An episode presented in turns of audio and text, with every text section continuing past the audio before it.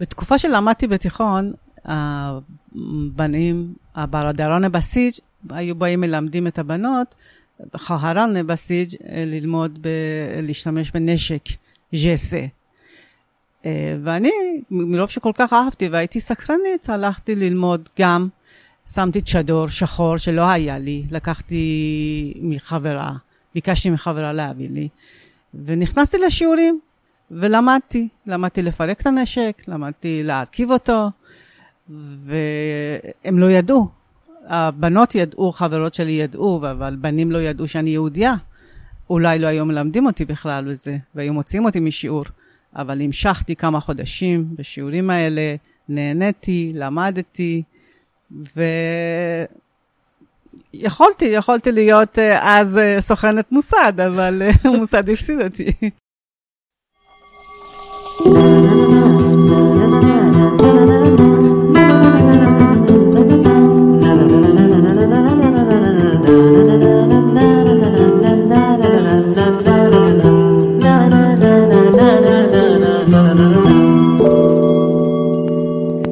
איראניום מועשר, איראן מאז ועד היום, עם דוקטור תמר אילם גנדיק.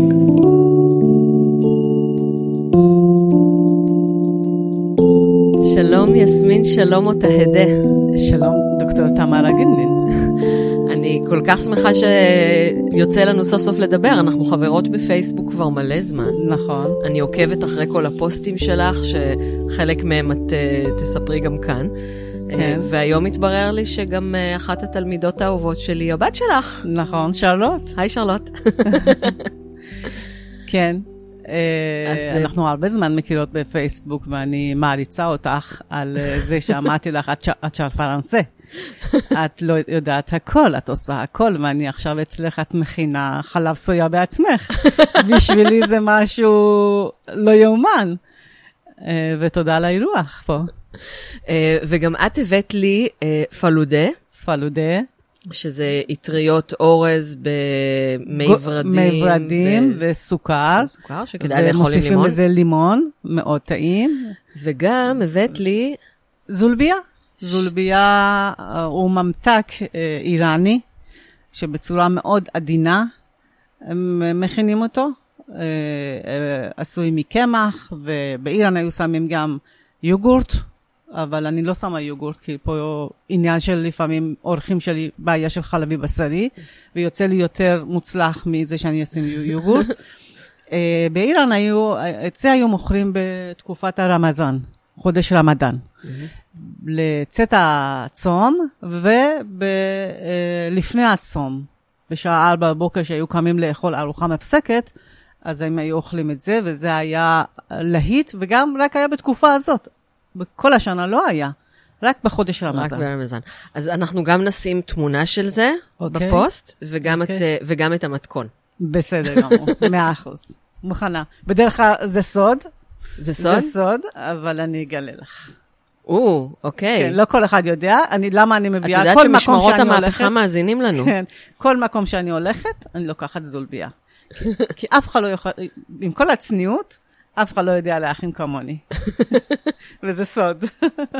אוקיי, אז יש לנו ממש, אנחנו עושות כותרות היום, מגלות סודות. אוקיי. אז בואי נספר גם למאזינים, חוץ מזה שאמרתי שאני עוקבת אחרי הפוסטים שלך, בואי תציגי את עצמך, מה את עושה? את עושה המון דברים. אני, באופן פרטי, יש לי עסק עצמאי. יש לי חנות תכשיטים ומתנות במודיעין. איך קוראים לה? כסוף. וכסוף, שם שלי בפרסית, סימין. וסימין זה כסוף. נכון. מה שעשוי מכסף. ובעלי החליט ובחר את השם הזה, ואני מודה לו על זה. זה ממש יפה. גם סימין זה מי שיש לאור בהיר. כן, את זה לא ידעתי, אבל סימין אני יודעת שמשהו עשוי מכסף. כן. זרין זה מה שעשוי מזר וזהב, כסוף זה מה שעשוי מכסף. נכון, ובמטאפורה של המשוררים, כשלאהובה יש אור בהיר, אור לבן, אז הם קוראים לזה סימין. אוקיי, את זה למדתי, לא ידעתי. ואני מאוד אוהבת העבודה שלי, אני אוהבת לעבוד עם אנשים, זה מה שאני, בשביל זה גם כותבת פוסטים, כי אני אוהבת לספר לאנשים, אני אוהבת להיות עם אנשים. בעסק שלי, נגיד, אני מתקנת שעונים ותכשיטים, אני יושבת, ואני תמיד שומעת משהו בפרסי, איזה הרצאה, איזה רעיון עם מישהו, ונכנסים אנשים. שומעים אותי ורואים אותי שאני שומעת פרסית, ואני לא מנתקת, אני משאירה עדיין, שהם ישמעו גם, והם אומרים, מה, את פרסייה? את שומעת פרסית? מאיפה את יודעת? אני אומרת, מה זאת אומרת מה אני פרסית? אני שומעת מאיפה אני יודעת את זה. אני נולדתי שם, ואני שם, אני עדיין שם. אתה רואה אותי? פה? אני פה ככה, אבל אני שם. אני עוקבת אחרי הכל, אני אוהבת את המדינה שנולדתי בה, אני אה, גדלתי שם עם ערכים גבוהים, אז לא בוגדים בזה, נשארים עם, ה, עם האהבה הזאת, ומה שאצל האיראנים, וכל האיראנים, תשעים ותשעה אחוז מהאיראנים, שהאהבת המולדת מרושש בדם שלהם, זה, אתה לא יכול להפריד, זה, אין איראני ש, שיתבייש באיראני, להיות איראנית. הם אוהבים. בשנות החמ... בעלייה של שנות ה-חמישים, אפילו, שמונה... אפילו עד שנות ה-שמונים, אז כן, כן התביישו. התביישו לקרוא לעצמם פרסים. לעדנה קנטי יש סיפור שבו היא מספרת שהיא הייתה מתפללת לאלוהים בלילה שתתעורר בבוקר ותהיה מרוקאית. והיא תמיד אמרה, אני איראנית כדי לא להגיד אני פרסייה. אני אומרת גם לאנשים ששואלים אותי, את פרסייה?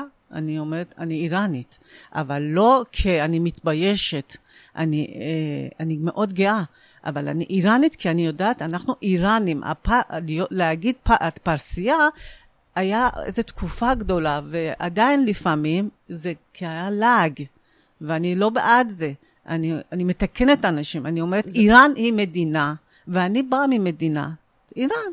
זה גם, זה גם לא מדויק, כי פרס זה שם של מחוז אחד באיראן, מחוז נכון, פרס, ולא פרס. כל האיראנים הם פרס. נכון, שירז ופרס. כן. נכון, יש, יש באיראן הרבה עממים נכון, שונים, והרבה נכון, שבטים שונים. נכון. איראן היא מדינה, איראן היא תרבות, איראן היא אה, אה, ספרות, שירה, עם הרבה אה, משוררים גדולים, שכל העולם צריכים להכיר אותם. אני, אחד מהדברים שמאוד מפריע לי, שפה בארץ לא מכירים את המשוררים האיראנים, לא מביאים אותם לבית, לספ, ספר, ספרים, ספרי לימוד בארץ, וזה למה? לא, את הסופרים, את יודעת, אני, בעלי כל הזמן מדפיס את הספרים הישנים של הסופרים האיראנים, ואנחנו mm. יושבים וקוראים, ונהנים מזה, ורמה מאוד גבוהה.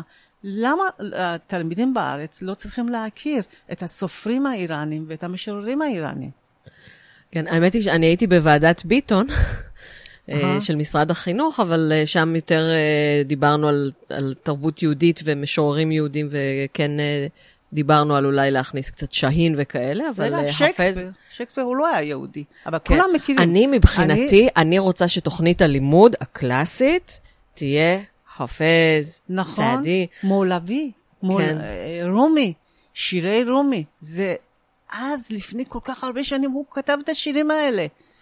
הוא, הוא לא יהיה פחות מאלוהים. אבא שלי תמיד היה אומר, המשוררים וסופרים האיראנים, הם לא פחות מאלוהים. זה אלוהים. כן, יש לי, אני קבעתי, עוד לא קבעתי תאריך, אבל קבעתי עם רובי נמדר, שהוא ידבר איתי על השירה הפרסית. בכלל, שנינו תרגמנו שירים לקובץ שירים בשם נפלאתה, שדיברתי עליו גם עם חנה בתוכנית הקודמת. כן. חנה ג'אנפורוז, שזה שירה להט"בית מכל הזמנים, מכל המקומות. נכון. אבל צריך, ויש כמה תרגומים שנעשו לעברית מאנגלית. שלתרגם שירה זה נורא קשה, גם, גם יש צריך, שירות. צריך קודם להכיר את התרבות, קודם להכיר את ה... זה לא רק מילים, צריך לדעת מאיפה בא. זה כל כך הרבה בא. ניואנסים, כל כך נכון, הרבה רמיזות. מה הוא, מה הוא רמז? מה היה רמז פה? זה צריך כל כך... גם לא כל מי שיודע פרסית הוא יודע לתרגם. צריך באמת להכיר את המשורר, לדעת לתרגם נכון את כל ה... בעיני, בעיניי תרגום שירה זה התרגום הכי קשה. נכון, נכון, שתרגום שירה זה הכי קשה. יש המון רמזים וכאלה. אני, כאילו, האמת שבגלל שאני בלשנית, ואני אוהבת את השפה, אז אני נהנית אותו דבר מתרגום של שיר קלאסי יפהפה, ותרגום של חוק ההיג'אב, שיש בו צורות תחביריות יפות. נכון, נכון. אני, כאילו, אם זה, אם זה שפה, זה שפה. אבל באמת, אז פרס זה רק חלק מאיראן. איראן, השם אריאנם, שזה השם הקדום של איראן, נזכר לפני השם פרס. זרתושטרה, הנביא, מדבר על אריאנמצ'ה, אנ אריאנמצ'ה, איראנים ולא איראנים, ארים ולא ארים. נכון. וגם דריווש ואחשוורוש, כשהם, שיש לנו עליהם פרקים נפרדים, דריווש כבר שודר, אחשוורוש יהיה בספטמבר, אז הם אומרים, אנחנו נשולט על ארצות שהן איראניות ולא איראניות, ובין הארצות האלה, זאת שאומרים ראשונה, כי משם באו המלכים, זה פרסה. אבל את גם בכלל לא באת מפרסה, את נולדת בגולפייגן, שזה נמצא קרוב לאספהאן, זה יותר צפונה מאספהאן. עיר קטנה, עיר שהאמת שאני פתחתי קבוצה, גם קבוצת פייסבוק של גולפייגנים. אנחנו ניתן קישור מגוף הפוסט, תשלחי לי. ויש הרבה גולפייגנים ש... איך קוראים לקבוצה? גולפייגן שלנו. גולפייגן שלנו. זה בעברית? בעברית. והרבה משתפים, אני משתפת המון זיכרונות על גולפייגן, המון תמונות, מביאה להם את, ה, את החוויות, את המזכירה להם, את העבר, את ה, מה שהיינו עושים, איך היינו אוכלים, מה היינו עושים, איזה תג... מאכלים. אז תזכירי גם לנו. הרבה דברים, צריך להיכנס לקבוצה הזאת ולראות, נגיד לפני כמה ימים שמתי, הייתי אצל אמא שלי בערב שבת, לא ערב השבת הזאת, שבת שעבר, ופתחנו אלבומים, ומצאתי תמונה של אבא שלי, ועוד כמה גברים בבית כנסת, שצולמה בית כנסת, בגולפייגן. ובגולפייגן פעם היו עיר של ארבעת אלפים וחמש מאות יהודים, עם קהילה גדולה, בבתי כנסת, חממים, חממים מיוחדים ליהודים, כי ליהודים לא היו יכולים להיכנס לחמם של מוסלמים, כי נחשבו טמאים. נכון, אף פעם לא היה ככה, וגם בתקופה שלי, אנחנו לא היינו הולכים לחמם של מוסלמים, חמם בבית, כל אחד היה לו בבית. או הייתה לנו שכנה, שהם היו הולכים בשעה ארבע בבוקר, שלוש בבוקר לחמם של מוסלמים, שאף אחד לא ידע ואף אחד לא יראה. אבל אנחנו היינו תמיד בבית, היה לנו. איפה היינו? בגולפייגן. בגולפייגן. אגב, זה שם נורא יפה, השם של העיר, משמעות השם. שח של פרחים, עיר של פרחים. ורפדגן היה קודם. אחר כך הפך, ור זה ורד. גול זה גול, זה פרח. האמת היא שהמילה גול בפרסית, היא גלגול של המילה ורדה מפרסית עתיקה. פשוט אמרנו שגולפייגן זה לא פרס, זה... האזור של אספהאן זה האזור שהיה מדי. והדיאלקט המקומי, הלהג המקומי של היהודים, שאת אולי מכירה מההורים שלך גם? מעט. אני, האמת שבתקופה שלי פחות, כי היו פחות יהודים כדי לדבר. אבל אני זוכרת שאמא שלי הייתה מדברת מאחת מהשכנות שלי, את הניבים האלה של היהודי... זה, ואנחנו היינו מבינים. כן, אז זה דיאלקט מדי. היה... בכלל זה, זה יפה, גם אספהאני מדבר, מדבר מאוד יפה. כן, ו... הווידאו, הווידאו אני... הכי נצפה שלי ביוטיוב, זה הלהג היהוד, הייחודי של יהודי אספהאן. נכון. זה מתוק, שפה מתוקה. כן. אז בגולפייגן אני נולדתי שם, גדלתי, יש לי עוד חמישה, חמישה אחיות. אבי היה איש מאוד מפורסם בעיר, לכאורה עשיר, והוא התחתן עם אמא שלי. אמא שלי שלושים שנה יותר צעירה מאבא שלי. שלושים שנה? כן. אמא שלי, וואו. אמא שלי, אשתו השנייה של אבא שלי, ואמא שלי היא חברה טובה, ובאותה כיתה עם בת הקטנה של אבא שלי היה חיים. וואו. אמא שלי הייתה חברה טובה של בת הקטנה של אבא שלי. והן עדיין חברות טובות. ו- וזה כאילו, רגע, מההתחלה, השש אחיות זה, זה כולל לא, מהניסויים הראשונים לא, שלו, לא, רק לא, מהניסויים לא, עם אמא שלה? עוד שתי אחיות מניסויים הקודמים, ו- ואח, לצערי, אח ואחות אחת נפטרו, ואחות אחת מניסויים הראשונים של אבא שלי mm-hmm. בחיים, שתבדל לחיים ארוכים, אישה מקסימה, זאת שחברה של אמא שלך? כן. וואי, רגע, אז איך ההורים שלך הכירו? אני צריכה כאילו... אז היה פוליטיקה, אז היה... זה היה שידוך? אבא שלי היה מאוד עשיר, וסבא של אמא שלי היה רופא של העיר, רופא מפורסם, חכים הרון, היה... אין מישהו שלא היה מכיר אותו. כן, חכים זה, זה רופא. רופא, כן, חכים הרון.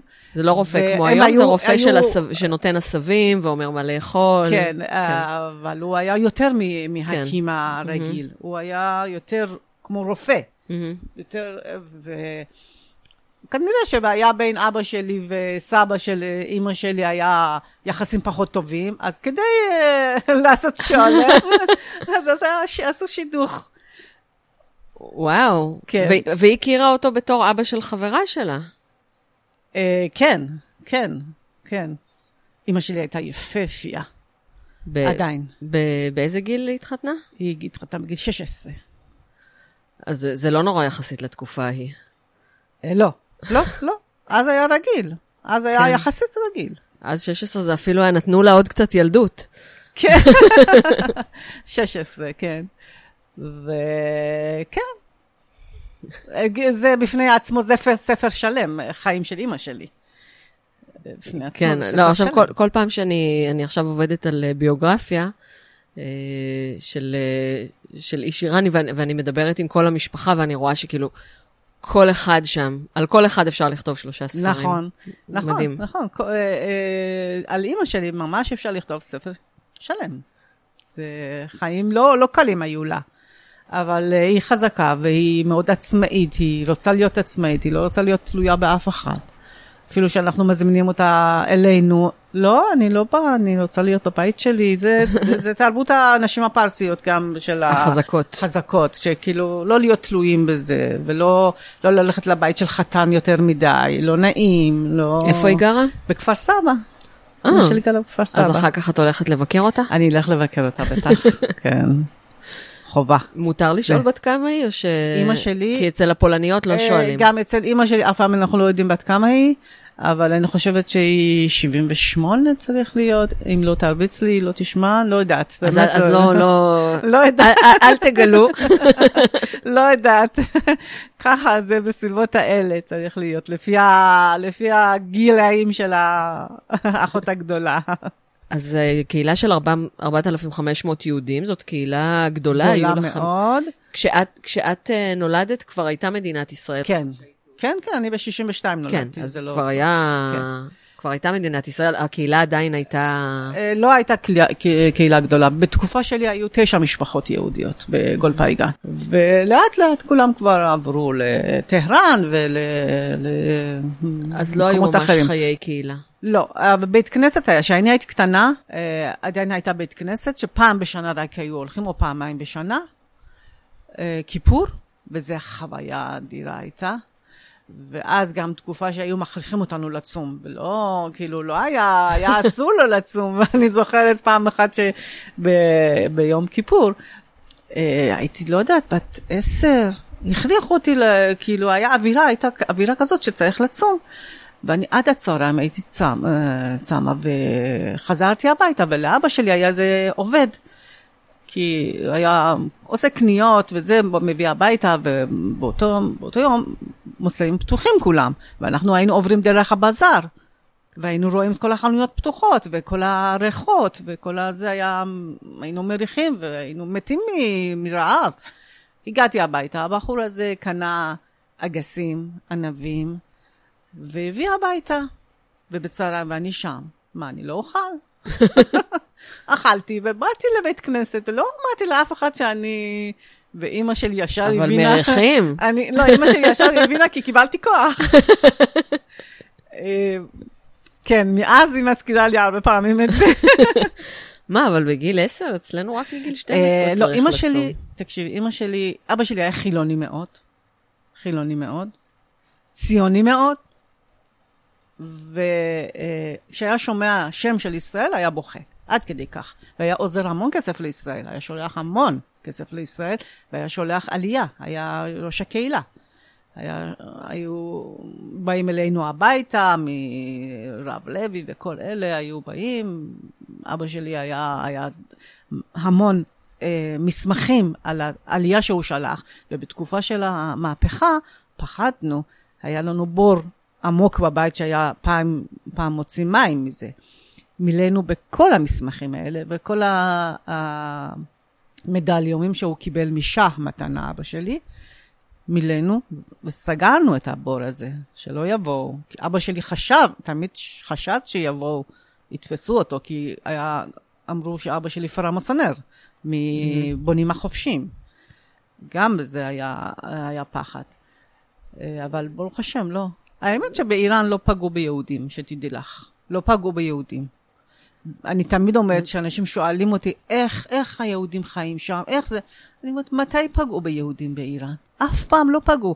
אל גנאיין, הרגו אותו, כי היה סמל, וגם בטעות, לא היה צריך להרוג אותו, אבל הרגו אותו, כי היו צריכים לעשות את זה, להגיד לזה, אנחנו נגד הסהיוניסט. אבל לא, כן, לא אולי, עשו. אולי נגיד מי היה אל גנאיין, חביב אל גנאיין, היה ראש הקהילה בטהרן במשך נכון. יותר מ-עשרים שנה.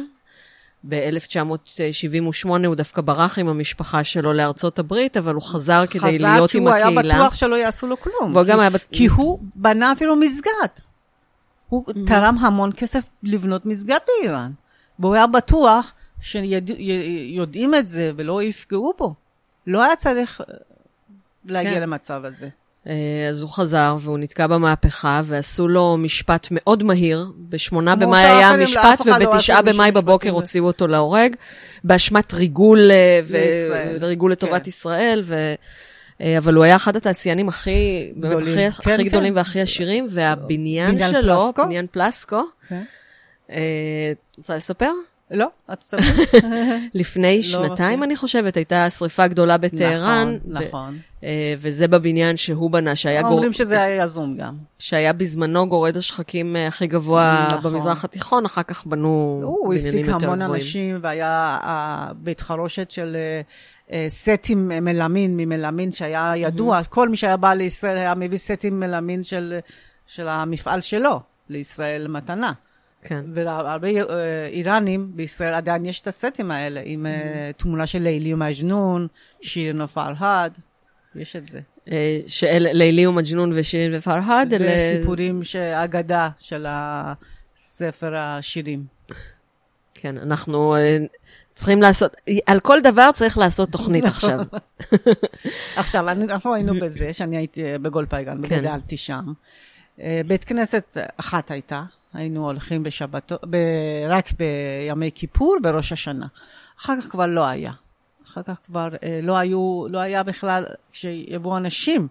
רק אנחנו היינו בעוד משפחה. שתי משפחות mm-hmm. היינו בגולפייגן. אבל, אה, אה, ואבא שלי שם משפחה שלו, שלום. לא היה משהו שלא מכירים. כולם ידעו שהוא יהודי, mm-hmm. אבל הוא היה בן אדם עם כבוד עצמי. ונגד שהיה הולך לקנות פירות. שרטוב. יהודים עשו להם לגעת. אבל הוא לא היה... היה גם בשנות ה-שישים עדיין היה אסור לגעת, כי אני יודעת שבתקופה הקג'ארית... אבל הוא לא היה נותן לאף אחד כדי לפתוח את זה, אבא שלי. כשהוא היה הולך לקנות נגיד דובדבנים או פירות, היה אומר לבחור שעובד שם, עם כבוד שלו שהיה עומד ותמיד עם חליפה, היה בן אדם גם חתיך גבוה.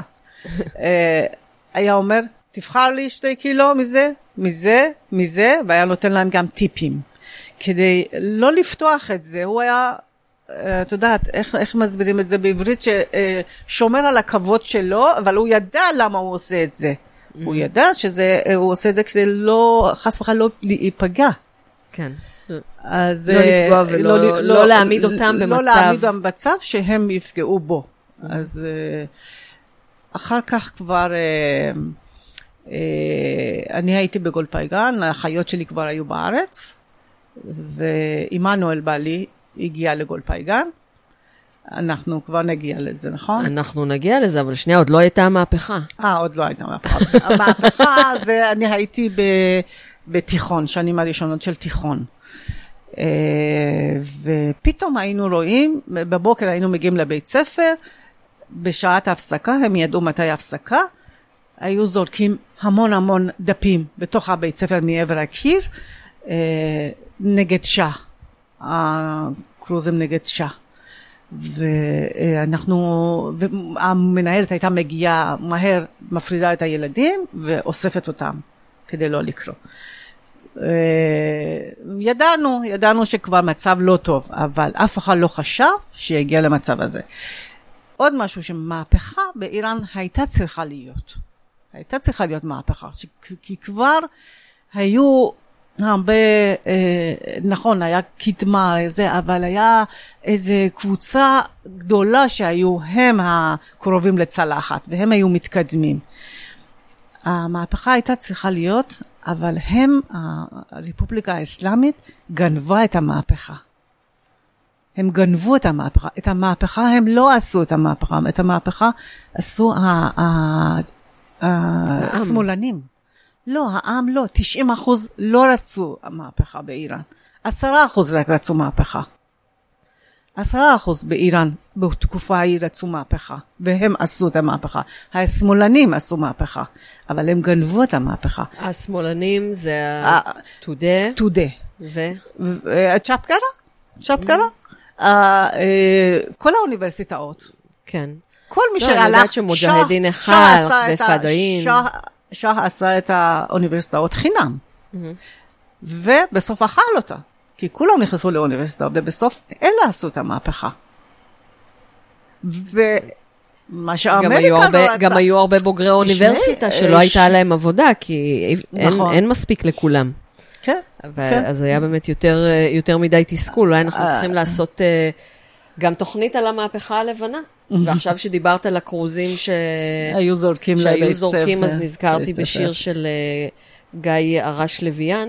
כן, וואו, הוא מדהים, הוא כותב שירים מדהימים. כן, הוא מהמם. אני בדרך כלל לא מתחברת לשירה, וספר השיר, ולסרוכים מיד התחברתי, ואני רוצה להזמין אותו גם לדבר איתי בפודקאסט. הוא כתב מדהים, אני אוהבת את השירים שלו, קראתי, והוא איש מדהים גם. שווה לארח אותו. שווה בהחלט, בהחלט. אז uh, בתקופת המהפכה אני, uh, אנחנו, אני הייתי הולכת לבית ספר רגיל. אנחנו לא היינו הולכים, נגיד, הייתי הולכת עם צ'דור, כן. אני הייתי הולכת עם צ'דור לבית ספר. ו- אבל לא הייתי שמה מטפחת בבית ספר. ב- בתוך בית ספר היית הולכת עם שיער גלוי? כן. כן, כן. היה מותר? כן, אבל אחרי מהפכה, אני לא חשבתי... אוקיי, זה לפני המהפכה. לפני המהפכה, אנחנו הולכים לשדות גם בגולפייגן, כי גולפייגן עיר מאוד דתי. עיר מאוד דתי היה. לא היה, נגיד קולנוע, לא היה בגולפייגן אף פעם. כי יש אייתולה גולפייגני. נכון. אז כל עוד יש...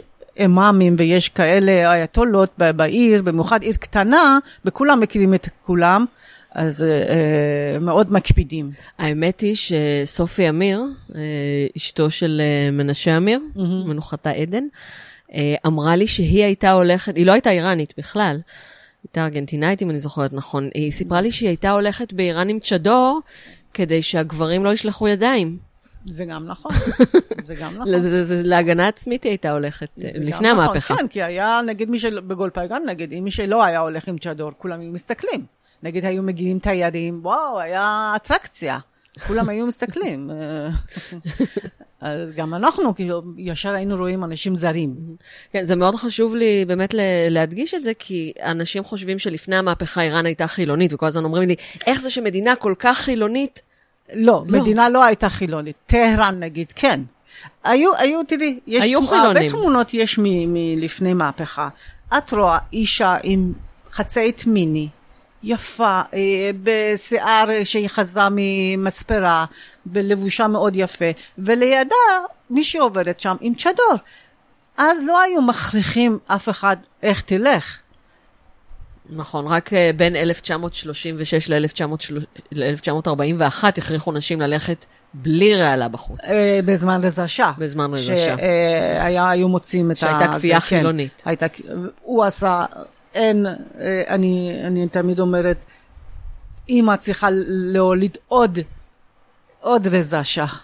עוד רזה שעה. הרזה שעה עשה באמת הרבה טוב לאיראן. מזל שהוא היה. וגם שעה, גם בן שלו. גם בן שלו, הם עשו הרבה דברים טובים. הם הביאו הרבה קדמה, אבל, גם, אבל הייתה גם הרבה שחיתות, והמהפכה, כמו שאמרת, הייתה חייבת לקרות. לכן אני אומרת שהייתה צריכה להיות מהפכה, בגלל השחיתות.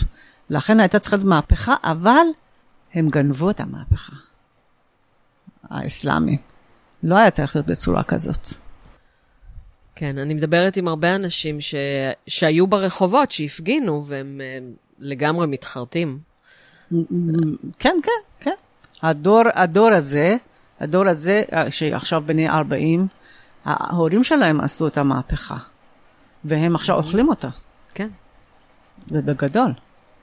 וחברה כתבה לי שאימא שלה, שהייתה מאלה שהלכו ברחוב במהפכה וצעקו ועכשיו מתחרטים, לא נותנת לה לצאת לרחוב, כן. כי היא פוחדת עליה. נכון, כי תראי, בתקופת שעה לא כל כך...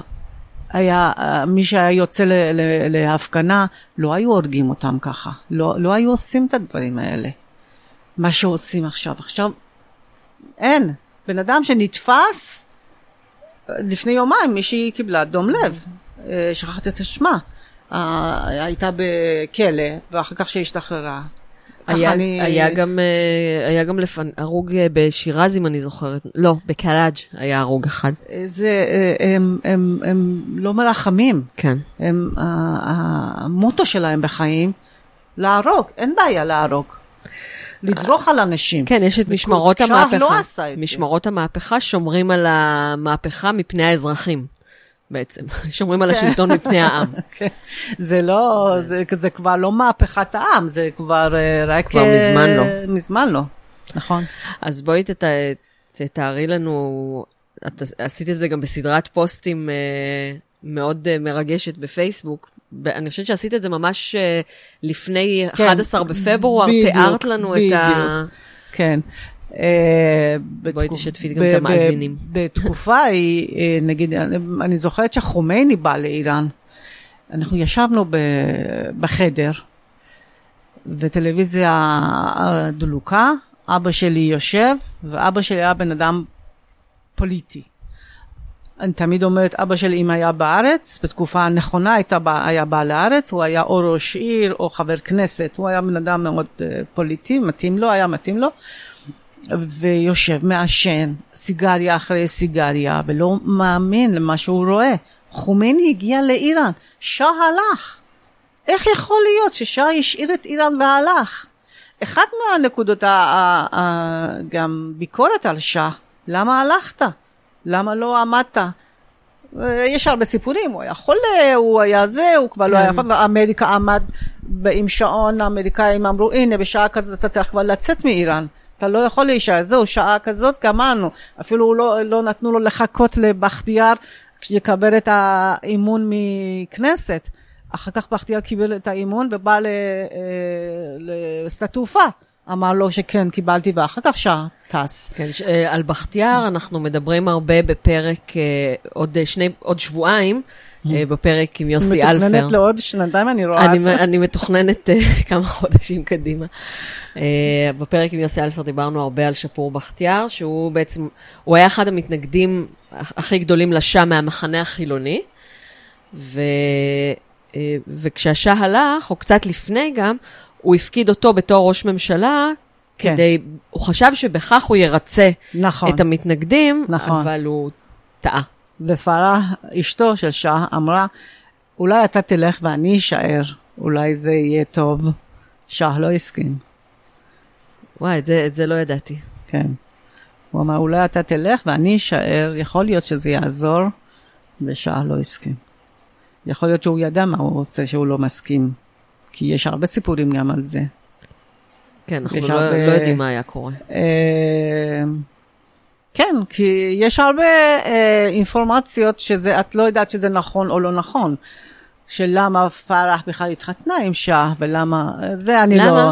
אה, אני, אני כן לא יודעת, בסדר, אני לא רוצה להיכנס את זה. שמועות רכילויות לא מאומת, ספרי. כשבכלל היא הייתה גם נגד השלטון. היא הייתה נגד השעה. נגד השעה, לפני שהתחתנה, היא הייתה שמאלנית. ואומרים שהיא הייתה בכלל נקודה שתולה בתוך אבל אני, אני לא, אני לא, כן לא יודעת, אני לא רוצה להרחיב בזה, אני קראתי על זה המון, אבל לא, לא רוצה להרחיב בזה, לא... אני אחפש עכשיו מידע על זה. יש הרבה סיפורים שאת יודעת, אינפורמציה ודיסאינפורמציה. כל מה שעכשיו אני שומעת, אני, כל מי שאני שומעת... וואי, כל כך הרבה פייק ניוז. פייק ניוז. כל כך הרבה פייק ניוז. כל מי שאני שומעת נגד מדבר, נגד השלטון האיראני, או מדבר בעד, או זה, אני לא מאמינה לאף אחד מהם. אני, אני בערבון מוגבל שומעת אותם. אני עוקבת בטלגרם גם אחרי מתנגדי משטר וגם אחרי תומכי משטר, וזה לא אותה מדינה. את לא, לא, את לא יודעת, הוא שמדבר גם נגד המשטר, הוא גם שתול, הוא, כל אלה שב-בי בי סי. מסעוד בהנות, מסעוד בהנות, או לא יודעת כל אלה. אני שומעת אותם, אני יודעת שהם מקבלים כסף. אני, סליחה שאני אומרת שאני יודעת, סליחה. לא, אבל באיראן קוראים לבי בי סי אייתולה בי בי סי, בניגוד לאייתולה בי בי סי של פרק שמונה, שזה משהו קצת הפוך. בתקופת המהפכה, כולם היו בשעה שבע מחכים לתוכנית של בי בי סי, בשפה פרסית, והוא היה מעודד את האנשים לעלות לגגות ולהגיד אללהו אכבר. והוא, והם היו אחד מה... ה-בי בי סי היו אחד מ... כן, כן. ידוע ש-בי בי סי היה... היה... מעביר את המידע ממי שצריך למי שצריך. וואלה, אני... אני עכשיו כן משתמשת ב-בי בי סי בתור מקור מידע. וגם חלק מבניית הגשרים שלי, שאנחנו נדבר אחר כך עוד מעט, אנחנו צריכים להגיע למהפכה, למלחמה, לניסויים שלך, לעלייה, שנגיע למה שאת עושה עכשיו, את גם בונה גשרים, אבל חלק מבניית הגשרים שלי אני עושה דרך ה-בי בי סי פרסי. מה שאני בונה מהצד השני, סיפרתי לך שהתוכן הכי נצפה שלי, היה הפנדל, של איראן ממשחק כן, ממשחק איראן פורטוגל במונדיאל האחרון ששרון אחדות מספיישל המונדיאל פרק עשרים מזמין אותי לראות עם מלא פרסים על החוף בבת ים. נכון, ראיתי את זה. וצילמתי אותם בזמן הפנדל, גם מתכוננים וגם מעודדים ומתפוצצים משמחה וקוראים איראן, איראן, איראן. נכון.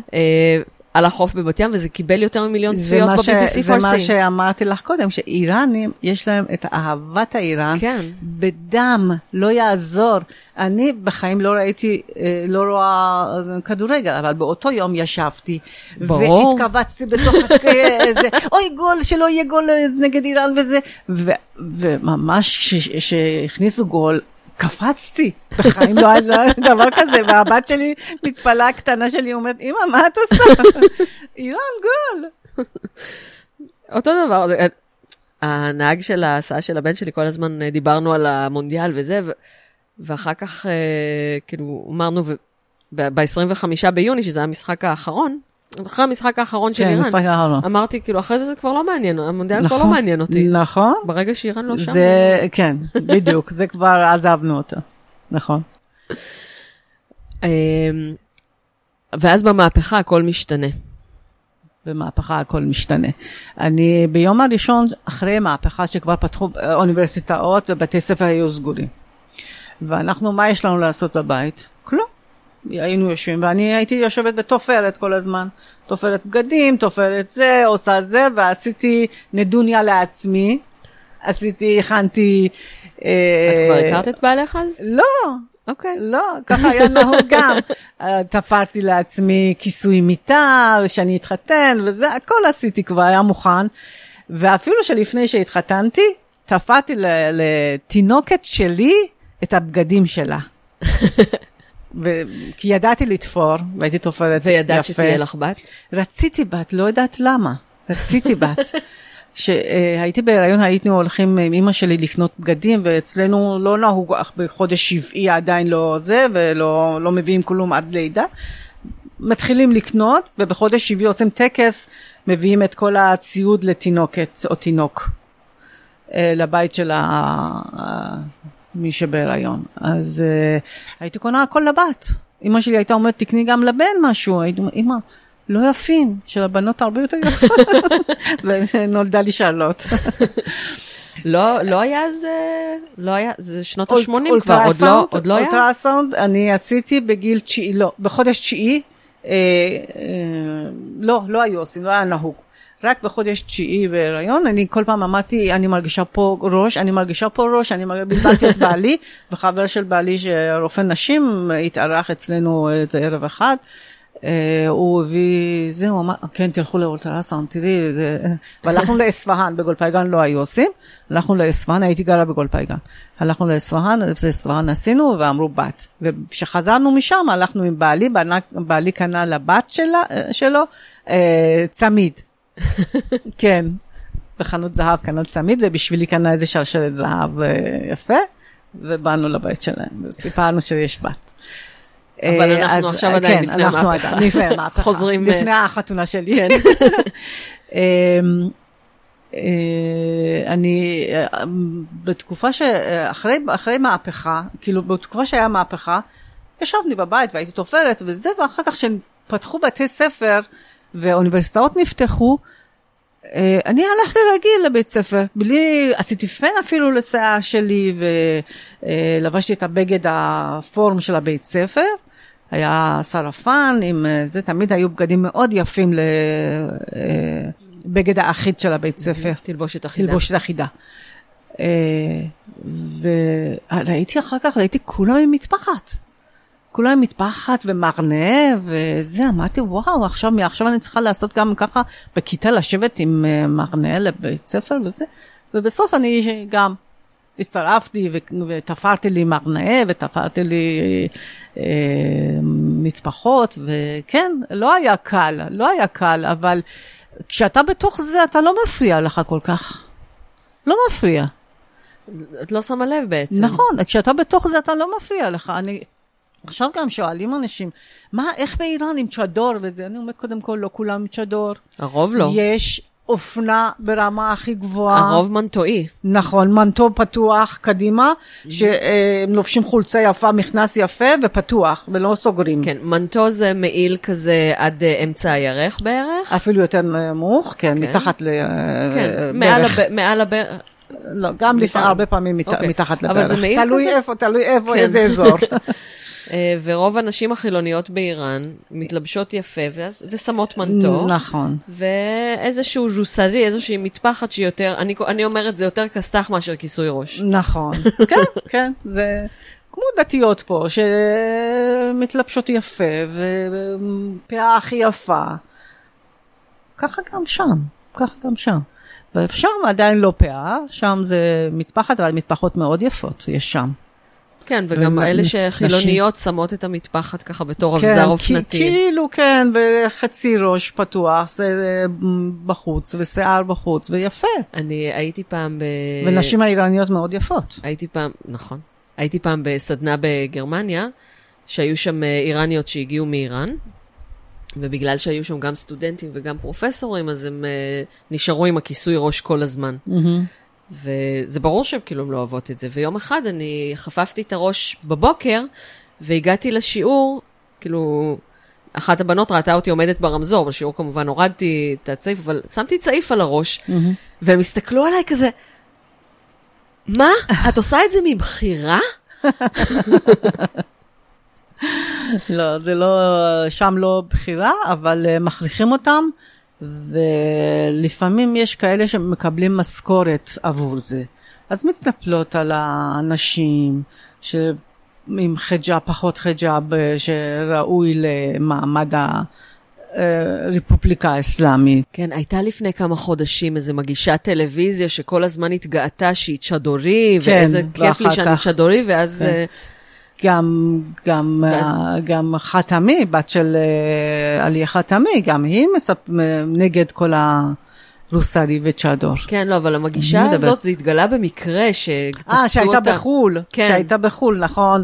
נו, כולם ככה. מה, כל התמונות האלה וכל הסרטים האלה שרואים שבן של האייתולה הזה התחתן בחול, באיזה רמה ועם מי, או בת שלה, או נכתה של האייתולה חומייני, איך מסתובבת בעולם. כן, אחת הביקורות הגדולות, עכשיו, אחד ה... לא יודעת אם לקרוא לזה קמפיינים, ברשתות החברתיות האיראניות, ואני רואה את זה גם בטלגרם, זה שרוצים שארצות הברית תגרש את הבנים נכון. של האייתולות שחיים שם. אני מאוד אשמח אם זה יקרה. כי זה בעצם אנשים של... שהאבות המושחתים שלהם גנבו את הכסף שלנו, ואז הם הולכים לאויב, למה שהאבות שלהם אומרים שזאת האויבת הכי גדולה. מה אמריקה, אבל הולכים לאמריקה, לומדים שם וחיים בווילות ובבתים מפוארים, וכאילו אין קשר. נכון, אז ממש יש הרבה קריאות לגרש את הארז הדהה, או לפחות לפרסם רשימות שמיות שלהם. יש רשימות, ואנשים הולכים, מצלמים את הדירות שלהם, את הטירות שלהם, ומפרסמים. יש הרבה שמות. וגם דרך אגב, עוד משהו שעכשיו עושים באיראן, כל אלה שמרביצים או תופסים את האנשים שמפגינים, הם מגלים את הפנים שלהם, מפרסמים את השמות שלהם, זה שם שלה, זה בן אדם הזה, תפרסמו כולם ידעו. נכון, בפרק שמונה דיברנו עם מועד זיידנברג על, ה, על האתר שקר בסיג'י. כן, שקר בסיג'י, בדיוק. אבל בינתיים גיליתי, ב, גם בטוויטר יש ערוץ, כלומר יוזר שפשוט, אני כבר לא זוכרת איך קוראים לו בשם של איזה חיה, שפשוט מפרסם את שמות ו, ופנים ופרטים. אני לא פעילה בטוויטר. כן, אז גם בטוויטר וגם בטלגרם אני רואה... שפשוט מפרסמים שמות ופנים, ואיפה הם נצפו ומה הם עושים בחיים, שתדעו, אלה הבוגדים. אז תקשיבי. של כל האנשים אלה, ש... שמשתפים פעולה עם השלטון. אני כואב לי על אלה דווקא. אלה מקבלי משכורת. אלה עובדים, עושים את זה בשביל כסף. אם יש שינוי באיראן, הגדולים כבר עשו את שלהם. את הכספים הם גנבו. כבר עשו את הכסף. עשו ו... את הכסף. ו- ו- וכבר, אה, בת... אני חושבת שעוד מעט בנקים בעולם יגידו, אין לנו מקום כבר לכסף הזה. תפסיקו, תפסיקו, מרוב שגנבו. זה, לא, עכשיו היום כסף זה ביטים, אז ו- יש מקום ו- במחשב. כן. ואלה וה- המסכנים, אלה, אלה יהיו מסכנים. אם יהיה שינוי, אלה יהיו מסכנים. הם יהיו הכסף... הש"ג שחוטף. כן, כן, אלה יחטפו הכי מכולם. כן, כבר, כבר עכשיו באמת הם uh, עוברים שיימינג, ולא חשבתי כן. על זה ככה. כן, כואב לי על אלה, שדווקא אלה, גם הם מסכנים, גם הם אותם אנשים שהולכים ל, ל, זה, לקנות משהו, הם לא מקבלים משכורות גבוהות, הם מקבלים משכורת רק. וטרופית. וטרופית. יש לי פה, יש לי פה סנדיס איפשהו על ה... סנדיס יש לה. כן. אני ביקשתי מחברה שתשיג לי סנדיס uh, אמיתי, כי הרי... אומרים סנדיס זה טרופית, כן. אבל כמו שבארץ אומרים טרופית, אבל כבר אין טרופית, יש נכון. בוסטן וכוחה וכל כן, מיני כן. Uh, אחרים שרק קוראים להם טרופית, אז גם באיראן סנדיס זה השם של הסוג, אבל קורא, יש פקדיס וכל יש, מיני אחרים. כן, יש כל... שלחתי חברה בטהרן, שתמצא לי סנדיס אמיתי. שלושה יש ימים, לך שתולים שם, אני רואה. שלושה ימים היא הסתובבה. יש לך שתולים שם. שלושה ימים היא הסתובבה כדי למצוא לי סנדיס, שקוראים לו סנדיס. וזה שם על המדף. אני קיבלתי לפני חודש מאיראן, מגולפייגן, לחם הגולפייגני, זולביה גולפייגני. זה עבר את הדרך?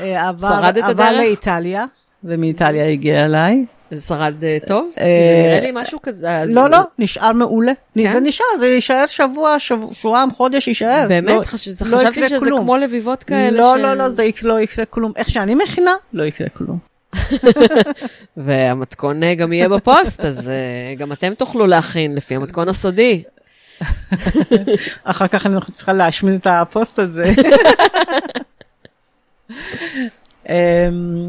טוב, ואז אנחנו מגיעים ל-אלף תשע מאות שמונים, ספטמבר אלף תשע מאות שמונים, סדאם פולש לאיראן. אני זוכרת, אני ממש זוכרת אותם ימים, וכי ראה איראן חלשה, ראה איראן, וגם, וגם החומייני וכל אלה ניצלו את זה, כי העסיקו את הנשים שמונה שנים, לא להתלונן על כלום, להיות עסוקים רק במלחמה. יש כאלה שאומרים שמלחמת איראן עיראק הצילה את הרפובליקה האסלאמית. נכון. נכון. כי אם לא הייתה מלחמה, אז אנשים... כי במלחמה צריך להתאחד מסביב לדגל. וממש היה התאחדות. ויש הרבה שמאשימים עכשיו, כל פעם שיש מתיחות בין איראן וישראל, אני רואה בטוויטר אנשים שמאשימים את המשטר, שהם רוצים לעשות אותו דבר. לעשות מלחמה כדי שאנשים יתאחדו מסביב לדגל. הנה, ככה מעסיקים נגד ישראל. מה הקשר? מה הקשור? ישראל פה, אתם שם. מה הקשר בכלל? מה אתם מעסיקים כל הזמן את העם שלכם? רק בגלל זה, שזה, שהם יהיו עסוקים בזה, כי יגידו, הנה, יש לנו אויב משותף, יש לנו אויב, בוא נהיה נתאחת מול האויב. נכון. למרות ש... שישראל לא אויבת של איראן. גם נכון, העם, גם, ולישראל... גם הממשל, גם העם אוהבת עם האיראני. לישראל ולאיראן יש אויב משותף שהוא הרפובליקה האסלאמית. נכון, זה נכון. האויב באיראן זה בפנים. זה מבפנים. זאת אחת הבעיות, שהאויב הוא השלטון ולא, ולא איזשהו אויב חיצוני. השלטון מנסה לעשות טראמפ אויב חיצוני. כל כך העם ו... באיראן מתאחד בזמנים האלה. כשאני זוכרת איזו תקופה, חוררמשר, עיר הדרומי באיראן, נפל בידי עיראקים, הצבא העיראקית. זה היה הדבר הראשון שקרה בערך. היה ממש עצוב. אחר כך השתחרר, שחררו את חוררמשר, ואת לא ידעת, אני הייתי באותה תקופה, עוד לא הייתי נשואה, הייתי בגולפייגן. יש את התמונות מהעיתונים שחוררמשר עזד שוד. נכון, והיה... והיה שיר מעמד נבודי בביני שר עזד גשת. בדיוק, כל הכבוד.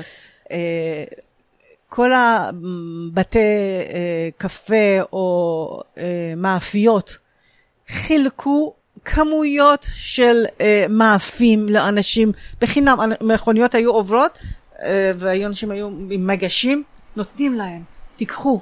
אנשים חשבו שהמלחמה נגמרה. נכון, מרוב שמחה. וזה היה אחרי משהו כמו שנה. כך, ו... ובאותה תקופה אני לא שוכחת, שכל שני וחמישי, כמה פעמים בשבוע, כמה פעמים ביום שני, וכמה פעמים ביום חמישי, היו... היינו רואים איזה שולחן בכניסה של איזה בית, איזה שהיד, איזה בחור שהלך למלחמה. הבחורים בני שלוש עשרה, היו שולחים אותם לשדה קרב. היו, היה אה, מוק, מוקשי, אה, מוקשים, ולא היו שולחים, לא היו יודעים מה לעשות, היו שולחים את הילדים הצעירים על המוקשים. על המוקשים. הוא גייס ילדים בני שלוש עשרה, חומייני אז, שלח אותם. לא שלח נכדים שלו, לא שלח את המשפחה שלו, שלח את הילדים המסכנים האלה. וכולם היו שמחים, חוגגים שהילד שלהם הפך להיות שהיד. חוגגים. היו... זה, זה אני הכי לא מבין. כן, כי הכניסו בראש שלהם. הכניסו שעכשיו הוא הלך לגן עדן, והוא שהיד, ולמען האסלאם, ולמען הדת, ואף פעם לא אמרו למען איראן. אף פעם לא אמרו למען איראן. תמיד אמרו למען האסלאם. אני יודעת שאנשים שאני מכירה, שאיבדו בני משפחה במלחמה, והם שונאים את המשטר עכשיו, אז אומרים, מבחינתי, אבא שלי נהרג למען איראן, למרות שהם אומרים שהוא שהיד של האסלאם, אבל מבחינתי הוא הגן על איראן. וככה באמת יחדו אנשים מסביב לדגל. את אמרת גם שאיראן הייתה חלשה, אז אולי שווה להסביר, שכל כל בחירי הצבא של השעה, או שברחו, נכון. או שהוצאו להורג. הגנרלים. ולכן, ולכן הצבא נשאר בעצם עם גנרלים בני עשרים ושתיים. נכון, נכון. וצבא עם גנרלים בני עשרים ושתיים הוא יותר חלש. גם הם לא היו צבא, הם היו אה, משטר האסלאמי. כן. הם היו דתיים, שהפכו להיות אה, ספה האסלאם, ולא לא היה להם ניסיון צבאי. ושמונה שנים החזיק, אכלנו אותה באיראן, באמת אכלנו אותה. כן, ואחרי שחוררמשר שוחררה, חשב, חשב, אני אומרת חשבנו. חשבנו. חשבתם שהמלחמה נגמרה. את כבר משלנו, זה בסדר. לא, אבל באותה תקופה עוד לא הייתי, עוד לא הייתי איראנית. אבל חשבנו שהמלחמה נגמרה. ולא. המשיכה, המשיכה, ואני הייתי ב... אני זוכרת שאני התחתנתי בתוך זה. היה, היו מתנהלים חיים רגילים. היה מתנהל חיים כן. רגילים, ב, ב, ב, נגיד בעיר שלי, או בהרבה ערים. אחר כך בטהרן, או לטהרן הוא היה זורק כל הזמן טילים. ממש היה מגיע כן. לאמצע הטהרן. כן, והסיבה של חומייני להמשיך את המלחמה, אנחנו דיברנו על הביטוי, אם אני זוכרת נכון, דיברתי על הביטוי גם עם אורי גולדברג בפרק חמש עשרה, זה שהוא אמר, אי אפשר להגיע לקודס בלי לעבור בקרבלה.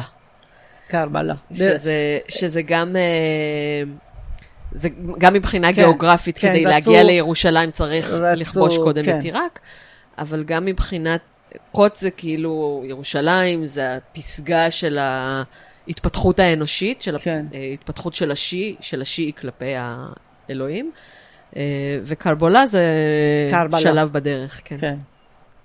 אה, אני אומרת, הכל עולה, כאילו, סינדרולה, גרנולה, נוסעת לצפון, מחפשת משתולה. כמו שאני את הרש ולמד, אחד אחרי שאני קשה לי לבטא.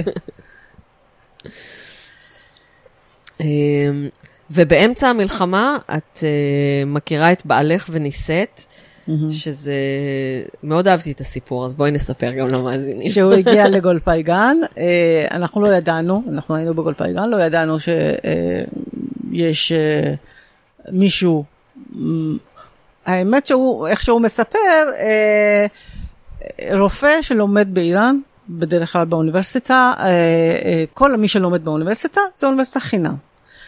לימודי רפואה גם היה חינם.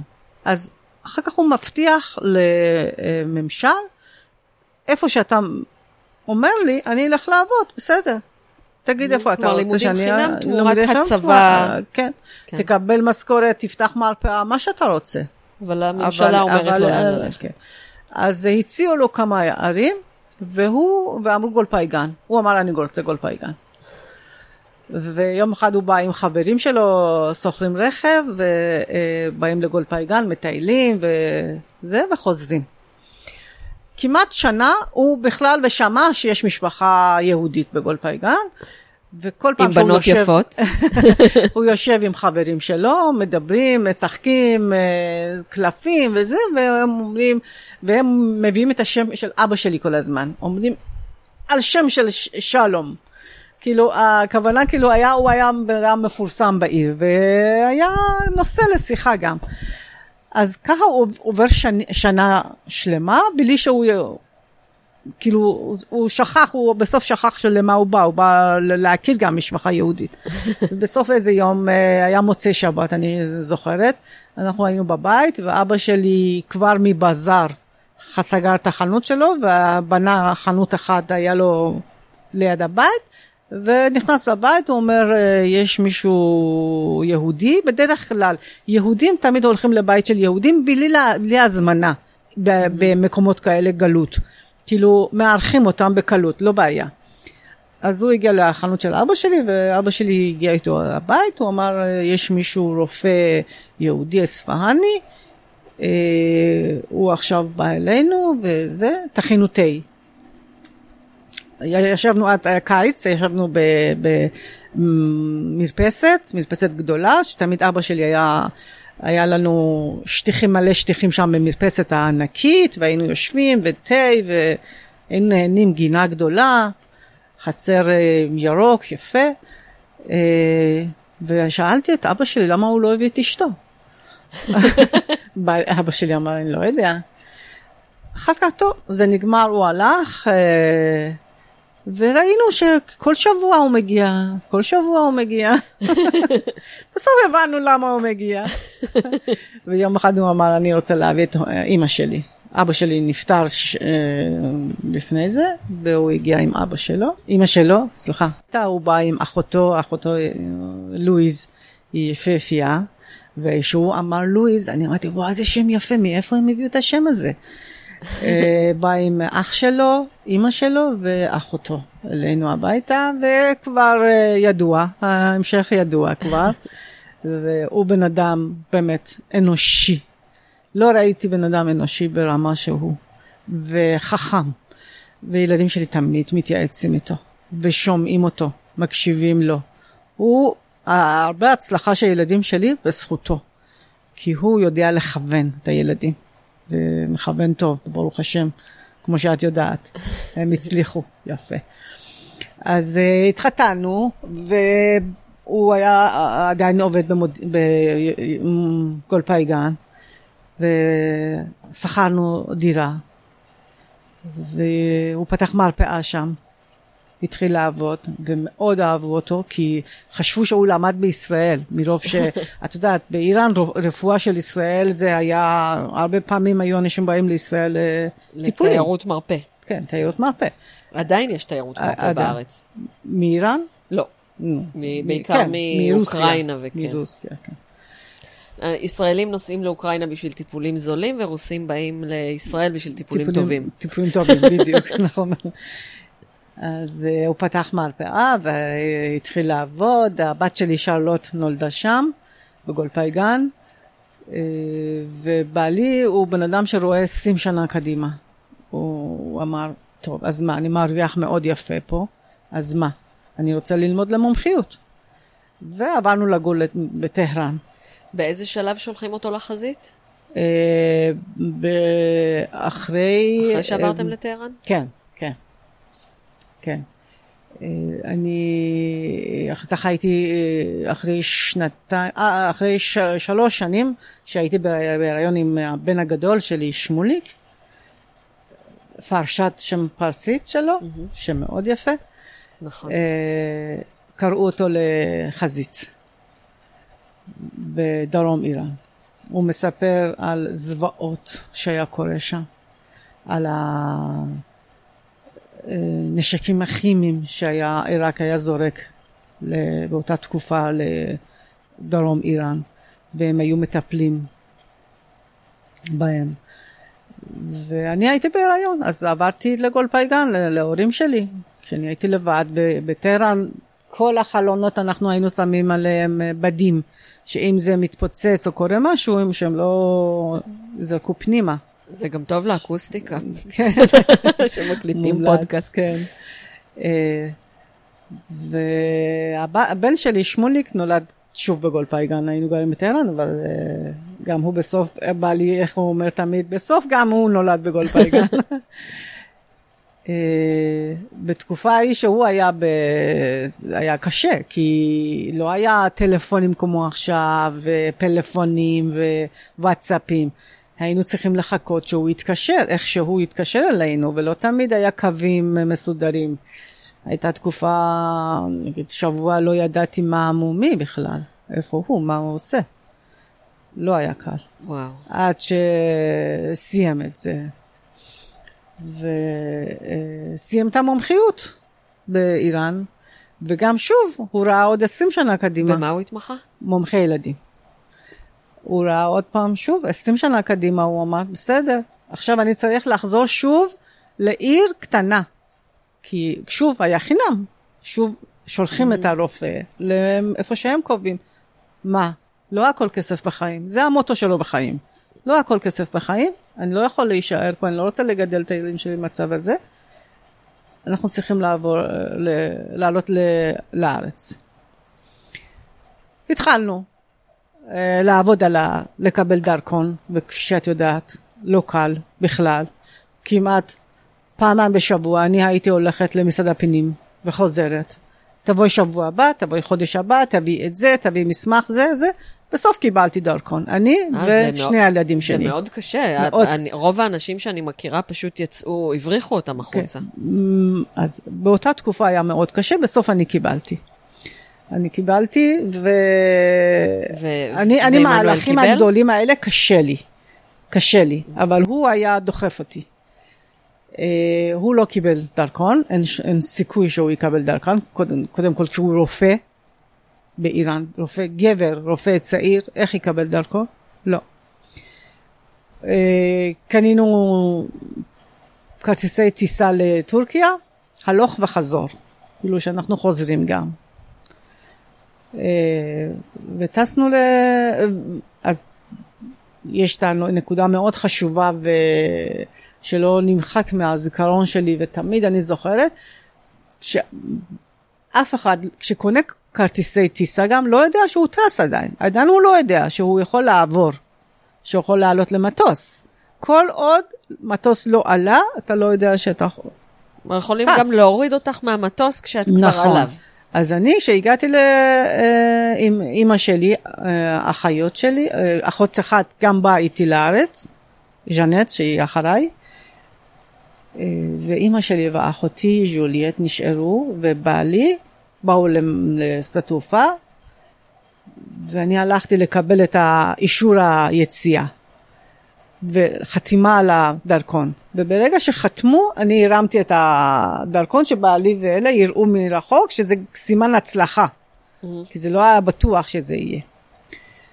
טוב. שהם הם היו מאחורה בעצם, הם לא באו איתך. הם היו מאחורה, אבל לא. זה עדיין איפה שיש יש, אה, אה, אנשים אחרים גם. כן, אבל הוא, לא, לא, הוא לא היה יכול לצאת איתך. את לא, יצאת לא, עם שני לא. הילדים הקטנים. כן, כן. זה היה ב-שמונים ותשע אמרת? שמונים ותשע, כן. אני הגעתי ל... מיד אחרי שחומני מת, או שהוא מת מיד אחרי זה בעקבות שבעון הלב? כן, כן, שבוע אחרי. שבעון לב. כן, היה לא קשה. אני הגעתי לאיפה שבודקים את השוב ואת הדרכון, והגעה למטוס. שני אנשים עומדים שם עם זקן, וזה, רואים את הדרכון שלי, מסתכלים עליי, מדברים, הולכים אחד עם השני, מדברים. ברגע שהם הולכים לדבר עם אחד עם השני, לא סימן כבר, טוב. כן, כבר אני הבנתי שמשהו לא בסדר, אבל כבר אני הכנתי את עצמי. אני, איפה שאני צריכה להיות אה, לביאה, אני לביאה. ברגע שראיתי, פתאום בראש שלי הכנתי סרטים. אמרתי, עכשיו אני צריכה לחזור, יגידו לי, תחזרי עוד פעם למשרד הפנים, תקרא רק, רק חותמת אחת קטנה. והחותמת אחת, אחת הקטנה הזאת, זה לוקח עוד פעם עוד שנה, שנתיים. זה, אמרתי, אין סיבה שאני אחזור. אין סיכוי שאני אחזור בחזרה. הגברת, חסר משהו, תלכי לשם, שימו לך, אמרתי, אני לא הולכת. ופתאום סיפרתי להם סיפור, עלה לי בראש, הבת שלי צריכה לעבור ניתוח, ויש לה עוד יומיים פה חדר ניתוח מוכן, אתם צריכים לתת לי לצאת, וצרחתי, ובעלי ואימא שלי משם, שכל כך היה רחוק, שמעו את הצרחות שלי, ואני לא ידעתי. אמרתי, אין סיכוי, וכבר מטוס, את, ה, את, ה, את הפלקן, את המדרגות גם, הרחיקו וכבר סגרו.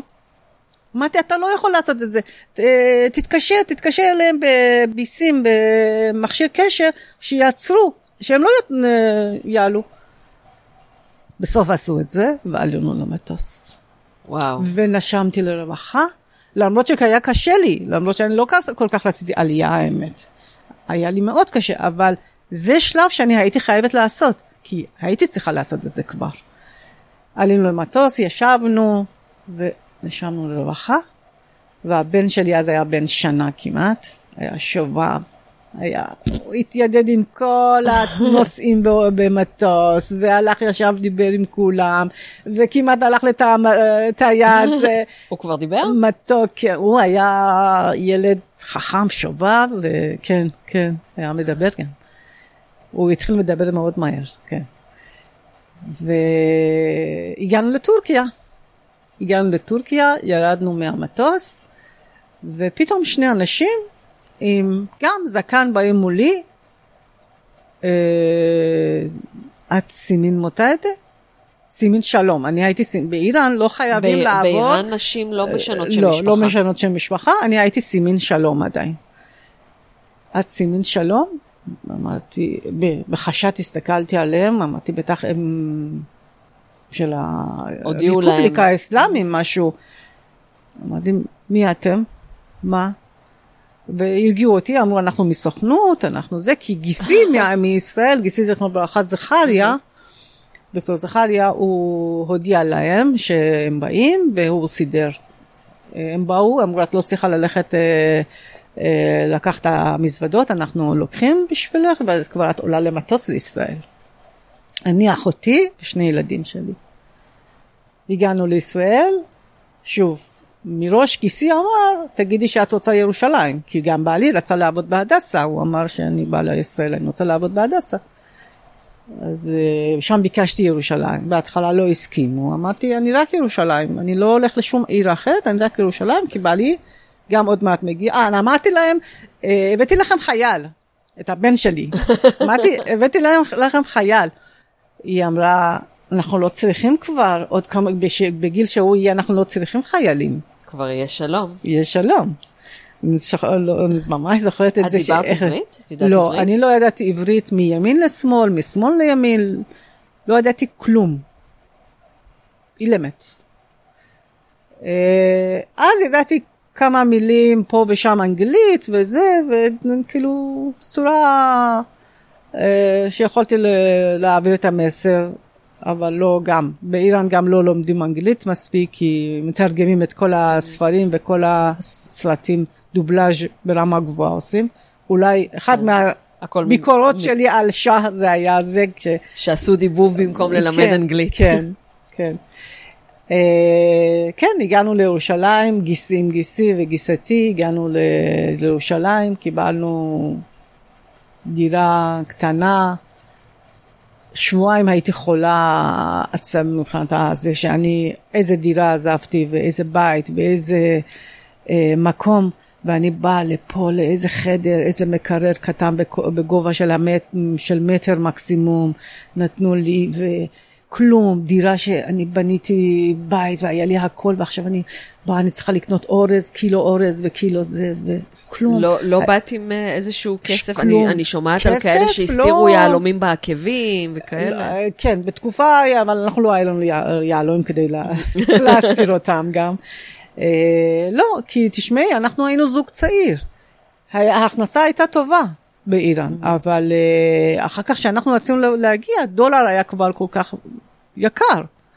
כל מה שהיה. גם היום הדולר מאוד יקר. אנחנו עוד נדבר על זה. היום אנחנו מקליטות בשישה באוגוסט אלפיים ושמונה עשרה, שזה גם היום שבו הפרק מתפרסם. שהוא יום, הסרת הס... או יום החזרת הסנקציות. הסנקציות. אז אנחנו בסוף נדבר גם יעלה. קצת על זה. עוד יעלה דולר. כן.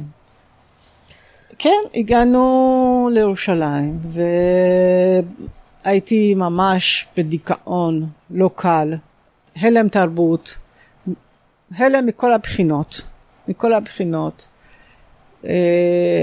עלייה זה דבר קשה מאוד, קשה מאוד. במיוחד בגיל ש... שלי שאני כבר קיבלתי את האישיות שלי. אני כבר באתי בן אדם בפני עצמי. זה לא בת שש עשרה, שבע עשרה, שמונה עשרה, עשרים שאני בסדר באה מפה והכל. שם אני צריכה לעשות מסלול מחדש. ולא היה לי קל. שבועיים לא היה לי קול לדבר. וואו. לא היה לי קול לדבר. ורזיתי, כל הזמן רזיתי, מ... לא היה לי טוב. הייתי בוכה כל לילה, בבוקר קרית וטובה. ואיך הילדים? וילדים, שרלוט, הבת הגדולה, היא הייתה מופנמת, לא הייתה מראה לנו, ושמוליק היה שובב, אז הייתי צריכה גם, אה, אני אומרת שוב, עלייה זה דבר קשה, כי את, את לא יודעת מה לעשות, את, את צריכה להתעסק בהישרדות, את צריכה בקליטה, להתעסק בקליטה, ולפעמים שוכחת פה, פה ושם את הדברים היותר רגישים שפעם היית שמה לב אליהם, נגיד ילדים. אני, אני, יש לי ייסורי מצפון על זה, עם הילדים שלי, שהרבה דברים לא עשיתי, כי לא היה לי אמצעים. אחרי שלושה חודשים בעלי הגיע. איך הוא הצליח לצאת? זה בפני עצמו סיפור שלם, ספר גדול, העובי של אלפיים עמודים, איך שהוא, כן, הוא, הוא שיחק אותה, שהוא התקשר לחבר, הוא היה בטהרן, בדרכים שרק הוא צריך לספר לך, הוציא את המסמכים שלו ממשרד הבריאות, שהוא רופא, כי לא נותנים. הוא הלך, וזה, אז לא היה מחשבים, לא היה זה, אז היו מסמכים, עדיין מסמכים ותיק, כן. הוא הלך, הוציא. כן, אנחנו נסביר למאזיננו הצעירים שתיקייה במחשב, זה שם תיקיות במציאות. כן, שהיה בכל בית מלא קלסרים ומלא זה. כן, היום אפשר לראות את זה אצל עורכי דין ורואי חשבון. נכון. הוא הוציא את זה ממשרד הבריאות, את המסמכים שלו, וברגע שנתנו לו ביד, הוא עד הבית ברח. אני הייתי אז בטהרן עדיין. הוא ברח והגיע הביתה, ובפחד הוא אומר, שלא יבוא אחריי, שלא זה יעקבו אחריי, אני הוצאתי את המסמכים שלי. והוא הוא, שהוא הגיע, ל, ל, ל, רצה להגיע לארץ, הוא התקשר לחבר שלו שלמד איתו רפואת ילדים בטהרן, שהוא היה גר בדרום איראן, הוא התקשר אליו שאני מגיע אליך להתארח אצלך. שאם תופסים אותו בדרך, החבר שלו יהיה הליבי כשהוא מגיע אליי. וחבר שלו גם לא ידע, לעולם לא יגיע לחבר שלו. אז הוא עדיין מחכה לו. עדיין יש לו איסורי מצפון בעלי על זה שבגד בחבר שלו, שהוא חיכה לו. שהוא השתמש בו כאליבי ולא הגיע. וברחו דרך פקיסטן. במשאית נשק? לא, לא, בטרנזיט קטנה, עם אולי עשרים וכמה אנשים בתוך מאחורה, עם ברזנט עליהם, עם בדים עליהם, ובלילה המבריח אמר להם, תראו, אתם עכשיו פה, ואני פה. אני יכול להרוג את כולכם, ואף אחד לא ידע. וזהב של כולכם, והזה של כולכם, והכסף של כולכם, יהיה שלי. הוא לא עשה את זה, אבל כאילו היה אפשרות, היה יכול לעשות את זה. יש, יש איזה, אני לא זוכרת כמה, אבל זה עשרה אנשים שבאמת, ילדים אפילו, שהלכו לאיבוד בדרך. נכון, אני מכירה אחד מהם. שעד היום אף אחד לא יודע איפה הם. אני מכירה משפחה של אחד מהם, כן, שעדיין לא, אין... כן, יש בביוגרפיה של ז'אק מאפר, שדיברנו עליה קודם, אני אקשר אחר כך לקובץ הרלוונטי, אז הוא גם, הוא אומר את השמות שלהם, זה סיפור שהכרתי משם. את הספר הזה על ז'אק מאפר, בעלי מומחה בזה, הוא קרא את זה, והוציא את התמונות, כי הוא בתחילת הספר שלו מדבר בשפה הניבים היהודים של האספהאן, מאוד יפה, ובעלי נהנה מזה, והוא כל פעם מספר את זה, הוא אומר, ככה הוא דיבר, ככה הוא כתב, הוא מאוד אוהב את זה. וכן, הוא הגיע לקראצ'י, ושם היו שבוע שבועיים. ואחר כך מקראצ'י, לקחו אותם לשוויץ. ובשוויץ הם יורדים מהמטוס, אנשים שהיו בקראצ'י מסכנים, לבושים לא יפה, וזה יורדים מהמטוס בשוויץ. ורק הוא צריך לספר את זה. זה מאוד סיפור. אני צריכה לעשות פעם איזה תוכנית של לקט סיפורי בריחה. כן, נכון. זה פשוט מדהים. כל אחד עם סיפור בריחה שלא יאומן. כן, כן. לא, באמת זה, מה שעברו זה לא יאומן. לא יאומן. את לא יכולה, את לא יכולה לתאר לעצמך מה הם עברו בתקופה ההיא. כל אחד היה רואה את המוות כל דקה בעיניים. אף אחד לא ידע שבסוף מגיע ליד או לא מגיע ליד. עד, עד שאת שם את לא, את נכון, לא יודעת. נכון, נכון. זה מפחיד. גם בקראצ'י היה מפחיד. בקראצ'י גם היו אנשים שהם היו פחדו לצאת יותר מדי. טוב, עכשיו... חוזרים לתקופה שאני, שאני עליתי לארץ.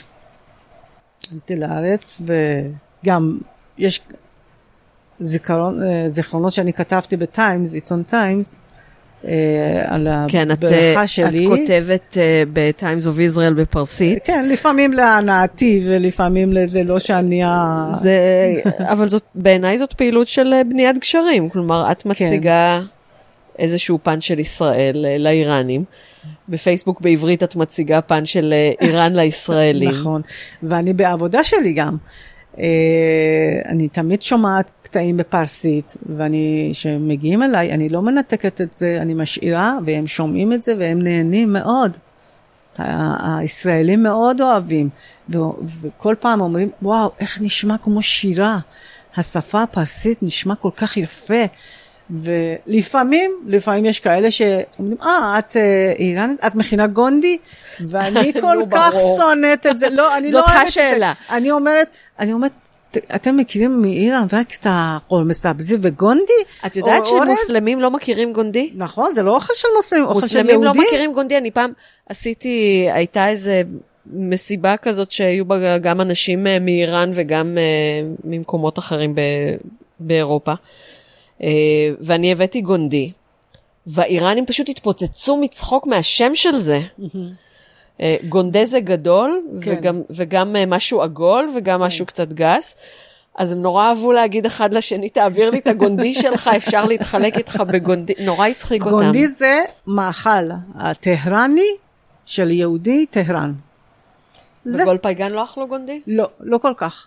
למדנו, ידענו שיש והיינו מכינים, אבל זה בא מטהרן בכלל. גונדי שייך לטהרנים, יהודי טהרן, כן. האמת שכאילו הגונדי הכי טוב. ויש גונדי ברנג'י, יש גונדי זה, ושזה גונדי נוחודי, שכן אנחנו היינו מכינים גם בגולפייגן. כן, נוחודי, נוחוד זה חומוס, גונדי נוחודי זה עם חומוס. גונדי נוחודשי זה חומוס קלוי. כן, לא, אבל חומוס טעים רק שהוא קלוי. בתור, בתוך הגונדי. ויש גונדי ברנג'י שזה עם אורז, וממולה בתמרים ממולאים בעשבי טיבול. כן, בערב שבת הכנתי, באמצע שמתי שזיפים ללא גרעינים. האמת היא שאני עושה גונדי טבעוני מהמם. טוב, בטבעוני אני לא מומחית, לא יודעת, לא אכלתי, לא ניסיתי. נראה לי נשים גם מתכונים של גונדי אחר כך, למרות שאת לא אוהבת. לא, אני אוהבת, לא, טבעוני לא, אבל אני אוהבת, לא, הגענו לזה שאני לא אוהבת שברגע ששומעים איראני או פרסי, אז מדברים על אוכל הפרסי. אני אומרת, לכו תכירו את שירה הפרסית, לכו תכירו את המוזיקה העשירה, התרבות העשירה, המשוררים הגדולים. תקראו ספרים שאורלי נוי תרגמה. נכון, גם יש הרבה סופרות איראניות שחיות בארץ, כמו פריסני, כמו אתי ציונית. שאפילו גרה בכפר סבא. מלא גברות בכפר סבא. לפני שבוע התארחתי אצלה, וכתבתי על זה פוסט גם בטיימס. ויש שרה אהרוניק שיש לה ספרים מאוד מעניינים. גם היא גרה בכפר סבא, לא? גם היא גרה בכפר סבא. אנחנו מעצמה של ספרות איראנית. נסי נעמדר שגרה במודיעין, ואתי ציונית שגרה בפתח תקווה, אני חושבת, לא בטוחה. יש טליה אלעזר שהיא עיוורת מלידה, אבל היא אישה שרק אפשר ללמוד ממנה העוצמה. ואולי נזכיר, אמנם כולם מכירים את דורית רביניאן, אבל בכל זאת נזכיר אותה. דורית רביניאן. היא עושה לנו הכי הרבה כבוד לקהילה. נכון, נכון. תשמעי, שאת שומעת כל כך הרבה חיבור עדיין, אנשים שעלו לפני חמישים שנה לארץ, שישים שנה לארץ, עדיין מחוברים לתרבות, אפילו שלא יודעים לכתוב פרסית, אבל רוצים לכתוב ספר על החוויות שלהם באיראן, זה כבר אומר משהו על התרבות העשירה, על זה שמרושרש בדם שלהם. זה לא, זה לא משהו, זה לא... גם על, על כן. מהפכה האיראנית שמנסים לשנות, לא יכלו לשנות. לא, אם יהיה מהפכה, תהיה מהפכה שלא תהיה מהפכה, אני יודעת שלא, סליחה שאני אומרת, אני יודעת, אני לא יודעת כלום, אבל שלא תהיה גם מהפכה, אבל אנשים הצעירים חוזרים לעוד חמישים שנה אחורה מבחינת התרבות, וישלימו את כל זה, וכל כך מהר. ישלימו במהירות, מכירים את בהרוז וסורי, את את מכירים את גוגוש כל כך טוב, מכירים את כל השירים. רק אולי נגיד, בהרוז וסורי הוא שחקן קולנוע. קולנוע מאוד מפורסם, מאוד מוערך. גוגוש היא זמרת, שאחרי מהפכה שמה צ'דור, והייתה חברה של המולות, אבל אז היא יצאה. אז היא יצאה, כן. וגוגוש אקדמי. התחתנה עם היתו, אחד מהיתו. וואלה, וגוגוש אקדמי, זה הכוכב נולד, או הכוכב הבא, או איך קוראים עכשיו, The Voice? The Voice. זה, זה תוכנית כן. ריאליטי יש, של יש שירים. יש לה תוכנית ריאליטי, כן. כן זה. בכל זאת, הכוונה שאתה שירה במוזיקה ותרבות איראני כל כך עשירה, שלא ארבעים שנה ולא ארבע מאות שנה, לא יכולים לשנות. שום דבר לא ישפיע. יש, בתוך שנה ישלימו את הפער. כן, בואי באמת אה, נדבר על מה שאת עושה עכשיו. אז אמרנו שאת, אה, אה, יש לך את אה, כסוף. כן. איפה, איפה זה נמצא במודיעין? במודיעין, ב- יש מרכז מסחרי הראשון במודיעין, מודיעין סנטר נקרא, כסוף. איפה זה? אה, את צריכה, פעם שאת מגיעה לכאן. אני גרתי פעם במודיעין. אני באמת? גרתי, באיזה כן, שנה? גרתי במודיעין עד אלפיים וארבע. ברצינות. כן. אני בין הראשונים במודיעין. ממש ראשונים. עוד מהזמן שהמודיעין הייתה שביל אפר ושתי דירות? כן, כן, לא הייתה מודיעין. בטלוויזיה פרסמו, בונים עיר בין תל אביב וירושלים. בעלי אמר, אני קונה שם. כמו שאמרתי לך, בעלי רואה עוד עשרים שנה קדימה. אז הוא אמר, אני קונה שם. ובבנייני האומה היה יריד הדירות, הלכנו לשם איזה ערב, קנינו. ולא לא, לא טעינו, זכינו באמת, דירה במקום טוב, דירה יפפיה. כן, מודיעין זאת הייתה אחלה השקעה כן. בזמנו. ועכשיו בונים שדרה כמו בברצלונה, מקצה הראשון לקצה השני של העיר, משהו מדהים, עשרים וארבע שבע פתוח. יש לנו ראש עיר גם מדהים. וואלה. חיים ביבס, הוא עושה המון למען העיר. וואי, טוב, עברו איזה ארבע עשרה שנים מאז ש... אז גם היה חיים ביבס, אה לא, אז לא היה... אז, אז היה לא. מודיעין מכבים רעות, עוד לא הייתה, עוד לא הייתה עיר מאוחדת, אני לא כן. זוכרת מאה ראש עיר. הם התנגדו, אני... אבל עכשיו... אני חושבת שהשנה הזאת פעם ראשונה שאני הולכת להצביע בבחירות מקומיות.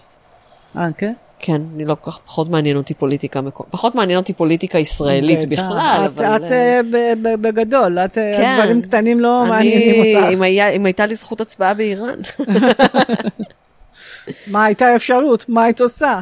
אין אפשרות שם. מצביעה למועמד הכי מתון מבין אלה שמועצת שומרי החוקה סיננה לי. אני מניחה. את יודעת שאנחנו, שהיינו הולכים להצביע בתקופה אחרי מהפכה, אני... מה אני כותבת על, ה, על הפתק, והייתי משלשלת בתוך הטבע?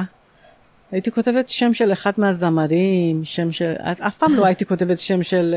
היינו הולכים להצביע כדי לה, שיהיה בתוך התעודת זהות שלנו, את הסימן שהצבענו. החותמת. כי זה חותמת שהיה חשוב, גם כי היה קופונים וזה, ואת יודעת, שלא יעשו לנו בעיות.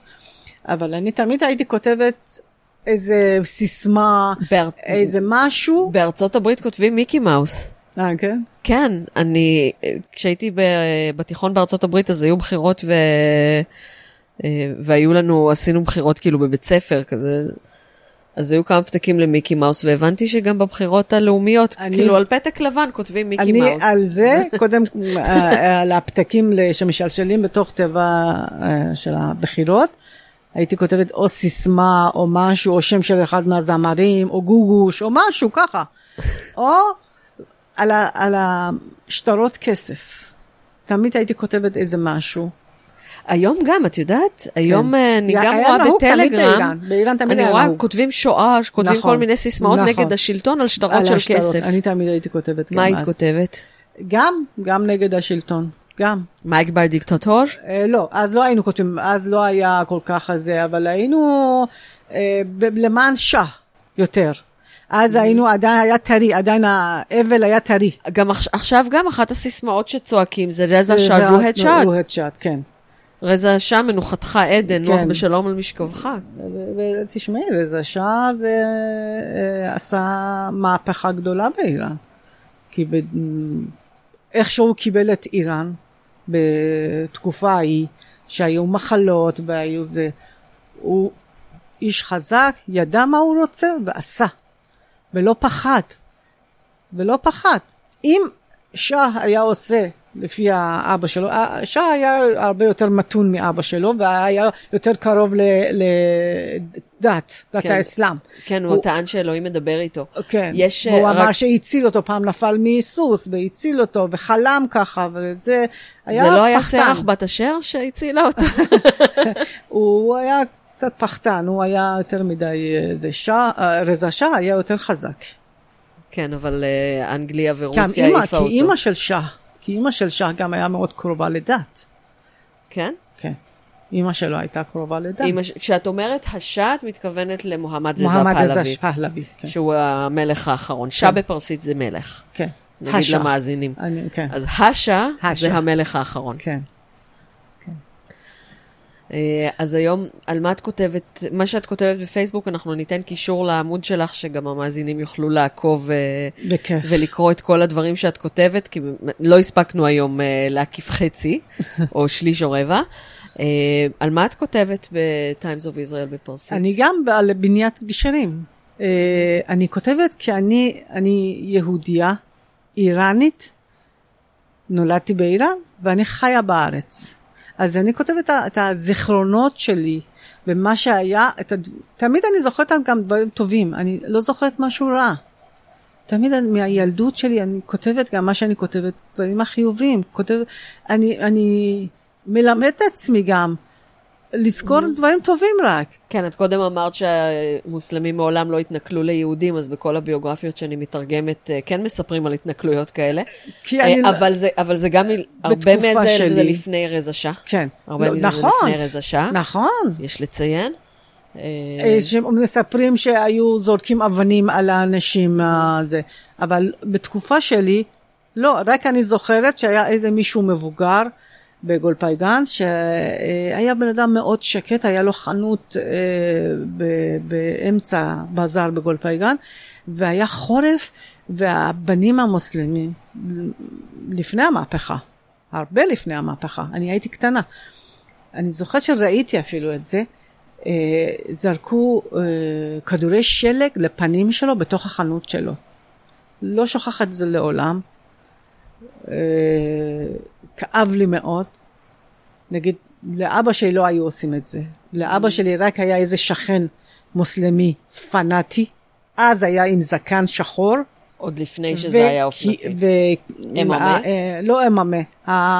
כמו כיפה שלנו, אבל גם למוסלמים יש את הכיפה הגדולה. בצבע לבן היה לו על הראש. והוא היה נגד אבא שלי. היה שונא את אבא שלי. היה מוסלמי פנאטי. כל פעם שהיה, פעם אחד או כל פעם שהיה עובר מול החנות של אבא שלי, היה או זורק יריקה, היה יורק, או היה מקלל. ואבא שלי ישר היה מתקשר, כל המפקד המשטרה, וזה היו חברים טובים של אבא שלי. אבא שלי תמיד היה אורח, מערך אותם בבית שלנו, עם ערק ועם יין וכל זה. בתקופה של זה שהיה גולפייגן עיר דתי, שוב אני אומרת, עיר דתי פנאטי גם. ואבא שלי היה מתקשר, היו באים לוקחים אותו, מרביצים לו, בתחנת משטרה, והיה אומר, אני יודע, אני יודע ששלום אמר, אני יודע ששלום שלח אתכם להרביץ לי. כן. כי אבא שלי היה קרוב אליהם, אז היו מאוד מגנים על אבא שלי. רק הוא היה. בתקופה של רזא שאה זה השתפר, אבל עדיין היו... השלטונות היו פחות או יותר בעד היהודים. אולי כי אנחנו היינו בנות, פחות היינו מרגישים, מרגישות. הבנים יותר מרגישים, כי בנים כן היה יותר... הבנים המוסלמים, והיו מכבדים אותנו, היו מאוד מכבדים אותנו בבית ספר, היינו ידועים יהודי. אני הייתי בשיעורי קוראן וזה, בבחירה שלי, אם הייתי רוצה להשתתף, הייתי, קודם כל היה לי פטור. היה פטור מקורן. היה פטור, כן. אבל לא היה פטור מלימודים בשבת. יכולנו. אם היינו, היינו הולכים, היינו משבת, זה יום החופשי שלנו, לא היו עושים לנו בעיות. אה, וואלה. אבל היינו הולכים. היינו הולכים, כן. היינו הולכים. לא שכאילו יגידו בסדר, שבת אל תבוא. לא היה עד כדי כך. אני זוכרת שבשיעורי קוראן, אם אני הייתי יושבת בשיעור, היה בשבילם כבוד, היו מתלהבים שאני בשיעור קוראן, ואפילו היו נותנים לי לקרוא בקוראן, פסוק, ואני ידעתי לקרוא. והם היו מאוד מתלהבים שאני בערבית? קוראת. בערבית, כן. אני יודעת את ה... בערבית במבטא ערבי או בערבית במבטא פרסי? לא, ערבית במבטא פרסית. פרסית. אני, אני יודעת את ה, את ה, כל התפילה שלהם, אני יודעת. אז, אז ממש המוסד הפסיד אותך. כן. גם ילדים שלי אומרים. את יכולת ממש להיות... אז את בונה, את גם מספרת לאיראנים, את מספרת לאיראנים גם על החיים שלך בישראל, או רק מעלה זיכרונות משם? אני, כשמדברת איתם, אני יש לי הרבה חברים באיראן, ואני מספרת להם, ואני, נגיד, נגיד בטלפון אנחנו מדברים, אני מראה להם את ה, נגיד, אני בחנות, והיא מתקשרת אליי, וידאו צ'אט של פייסבוק. ומדברים. אז היא, אני מראה לה את האנשים שבחנות, אני מראה לה את הדברים שיש לי בחנות, ואני מראה את האנשים ש... איך, איך הם ב... מגיבים ל, ללבוש של הישראליות? הם לא, הם, היא לא מתפלאת, היא לוקחת את זה כנורמה, כי היא, כי היא גדלה גם בתקופה לפני המהפכה. הם יודעים, והיא נהנית, והיא אומרת, תגידי להם, שאנחנו איראנים לא נגד, אה, אה, אנחנו אוהבים אתכם הישראלים, ככה היא אמרה, תגידי לה. אמרתי לה, ואחר כך היא דיברה איתה, גם אמרה שתגידי לה שגם אנחנו העם היהודי בישראל אוהבים את האיראנים. זה, זה, זה מובן מאליו בשבילי. זה, אני לא מתפלא מזה, זה מובן מאליו. אני יודעת שהעם האיראני מאוד אוהב את, את ישראל. ואנחנו גם. כן. אה, כמו שכאן גם יש את אלה שכן ואלה שלא, אז גם שם יש את אלה שכן ואלה נכון, שלא, אבל נכון. אה, אני, אני רואה נוכחות די גדולה בשני הצדדים של כאלה שכן כן. מבינים שבצד כן. השני יש בני אדם. אני נורא אוהבת לתת את הדוגמה אה, שהפעם הראשונה שהתארחתי אצל איראנים בחול בבית, אני מתי מפחד, כי עוד הייתי... איראנים קצ... מוסלמים. כן, הייתי קצת שטופת מוח עדיין. אה, חוץ מזה, ש... זה לא רק קצת שטופת מוח. יש רעים.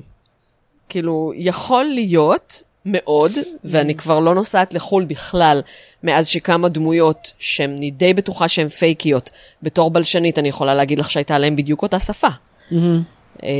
אבל כמה דמויות הזמינו אותי לחול על חשבונם ולהתארח אצלם ולעשות לי כבוד וזה, זה הכי מפחיד בעולם. הם הזמינו אותי לטורקיה ולארמניה, כן? ארמניה, אני הולכת לכנס בירבן, שמים אותי בבגאז' חצי שעה אני בתבריז. נכון. אז, את מבוקשת באיראן. אז, אז הפסקתי, הפסקתי לנסוע לחול בכלל, אז, אז כן, יש רעים, אני יודעת, אבל כן. בתקופה היא... במיוחד בתקופה פחות... הזאת שיש פייסבוק וזה, בקלות. כן, בבעיה. בתקופה היא הייתי פחות מבוקשת. לא, נגיד, כשנסעתי לאנגליה, עם הבת שלי בתחילת, בתחילת יולי, לסדנה של זכוכית פיוז'ן, שמתי, עשינו דברים מהממים. והייתי ב... אז uh, כתבתי על זה רק אחרי שחזרנו. לא כתבתי שאני נוסעת לשם בכלל. אהה.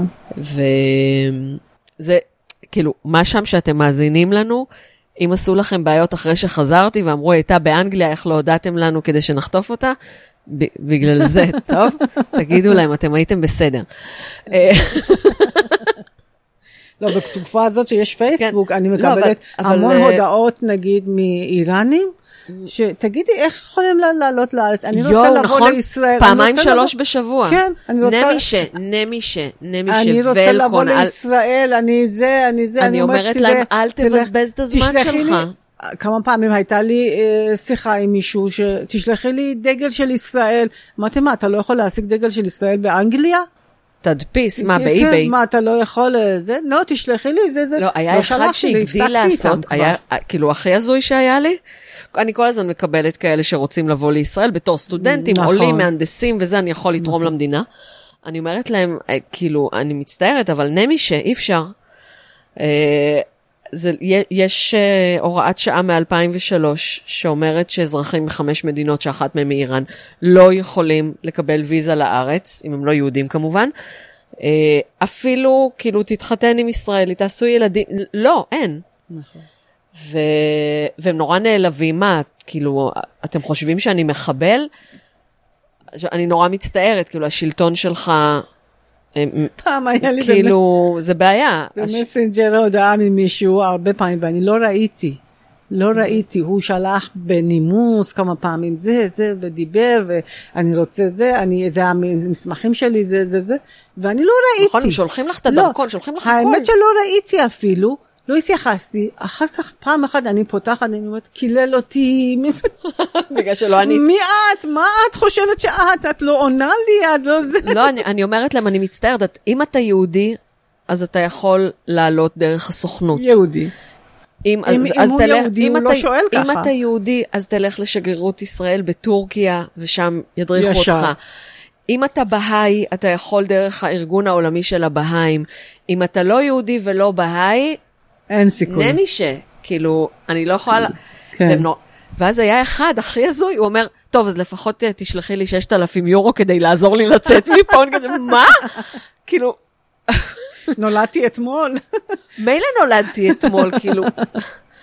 אילו היה לי ששת אלפים יורו, אז הייתי קודם כל עותמת את המרפסת שלא יהיה לי נזילות בחורף, מה? אין לי... אין לי סכומים כאלה. חושב שכל מי שבישראל יש לו בהישג יד מלא כסף. כן. זה, זה, זה היה הכי הזוי, זה היחיד ש... שבאמת חסמתי בגלל זה. זה סחיטה טיפשית. כן, מה, כאילו, עושה לי רגשות אשמה על זה שישראל חושבת שהוא מחבל, ואז אומר, טוב, אז, ת... יאללה, אז תביא איזה ששת אלפים יורו נרגע. אני אסניף קצת ששת אלפים יורו. זה, אבל... כן, אם, אם איראנים פונים אליכם, מאזיננו היקרים, ומבקשים מכם עזרה ב, והדרכה איך לבוא לארץ, אז תלמדו להגיד לא. בפרסית נמישה. איך בעלי אומר תמיד, תלמד פעם אחת, לא וזהו. נמישה. ת, תגידי, לא. כן. לא, אי, אי אפשר, זה, זה מעליב. הוא, הרבה פעמים אני נשקעת ש... עם איזה, בטלפון עם מישהו... את רוצה שאני אגיד לו, או את אומרת לו, את רוצה שאני... הוא מומחה וזה, הוא אין לו, הוא לא, אף פעם לא מוכר את עצמו, אף אחד לא יכול לקנות אותו, הוא בן אדם ישר, בן אדם... כן, זהו, היו, היו רק שני איראנים לא יהודים שהגיעו לכאן בשנים האחרונות, והם הגיעו עם הרבה יחסי ציבור, אז אם אתם רוצים לצאת לטורקיה ולעשות לעצמכם הרבה יחסי ציבור, לא דרכי. לא דרכי. וואי, אנחנו כבר מדברות יותר משעה וחצי, וזה עדיין מעניין לי. עדיין מעניין אותי. ועדיין, כאילו, אני יכולה להמשיך עוד שעות. ועוד לא הגענו לחצי. אי אפשר, אי אפשר להגיע, אי אפשר להקיף הכל. אז נעשה בהמשכים, אז נעשה פרק ראשון, פרק שני. כן, זה פרקים ספירליים, כלומר בכל פרק אנחנו עושות את כל המסלול, אבל בכל פעם נוסיף עוד סיפורים אחרים חדשים. היה לי ממש ממש ממש כיף, יש איזה משהו שחשוב לך להוסיף לפרק הזה ספציפית? אני גם נהניתי, האמת אני, קודם כל חשבתי שאני מאוד אתרגש ואני לא אוכל לדבר איתך, כי... בכל זאת זה פעם ראשונה, אבל ראיתי שהסתדרנו. כן, ועכשיו שלחו לי, בגלל שיש לי תקופה מאוד עמוסה, אז אני לא יוצאת ליותר מדי רעיונות אולפן, אז כתבתי לתוכנית של כאן בלילה, שיזמינו אותך, אז אני מקווה שהלילה גם יראו אותך בטלוויזיה. אז מה את אומרת על הסנקציות של היום? נכון, צריך להגיד משהו על הסנקציות. מהמסכן העם, אם באמת כל מה שטראמפ אומר יעשה באמת. שר העבודה והרווחה אמר שיהיו עוד מיליון מובטלים. זה לא מעניין אותם האמת גם. את חושבת שלשר הרווחה מהשלטונות מעניין אותם? לא. אם היה מעניין אותם, אנשים לא היו מגיעים למצב הזה. אם היה מעניין אותם, הם היו... למכור כליות. יש מלא פרסומים ברחובות בטהרן ובכל הערים. מוכן למכור כליה, מוכן למכור את הבן שלו בין ארבע, כי לא יכול לפרנס אותו. הוא מתבייש מילדים שלו ללכת הביתה בידיים ריקות. יש גם בצד השני, יש בונים... בונים כל כך הרבה בניינים גבוהים. רולס רויס שבוע שעבר, היא באה לאיראן מכוניות במאות אלפי דולרים. יש יבוא גדול של מכוניות מחול. המכונית שמייצרים שם זה לפעם פעמם, שימוש חד פעמי, כי באמצע הדרך מתפרק.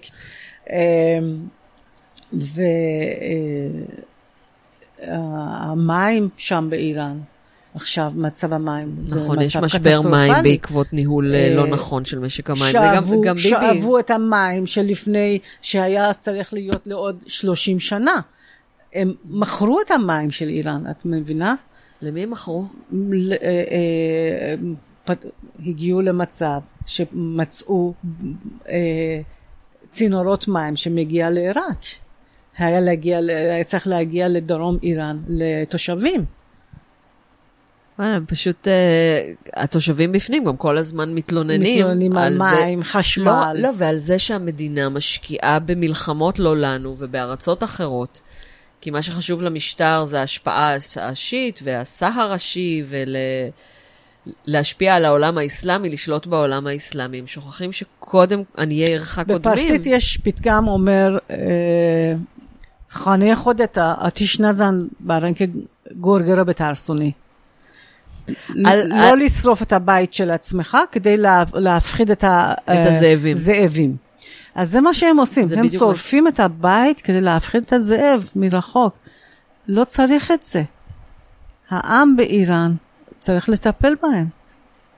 הם מסכנים, מוכרים כליה, מוכרים את הילדים שלהם, ומצד שני, הקרובים שלהם בונים קניונים שבעולם, אני שומעת על הקניונים האלה וראיתי סרטים, שאין, בארץ אין דבר כזה.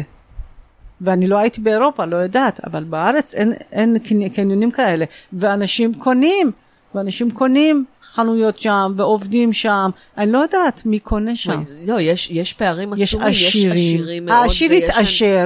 והעשיר שהתעשר זה אלה שלפני המהפכה, לפני ארבעים שנה, היו הכי עניים.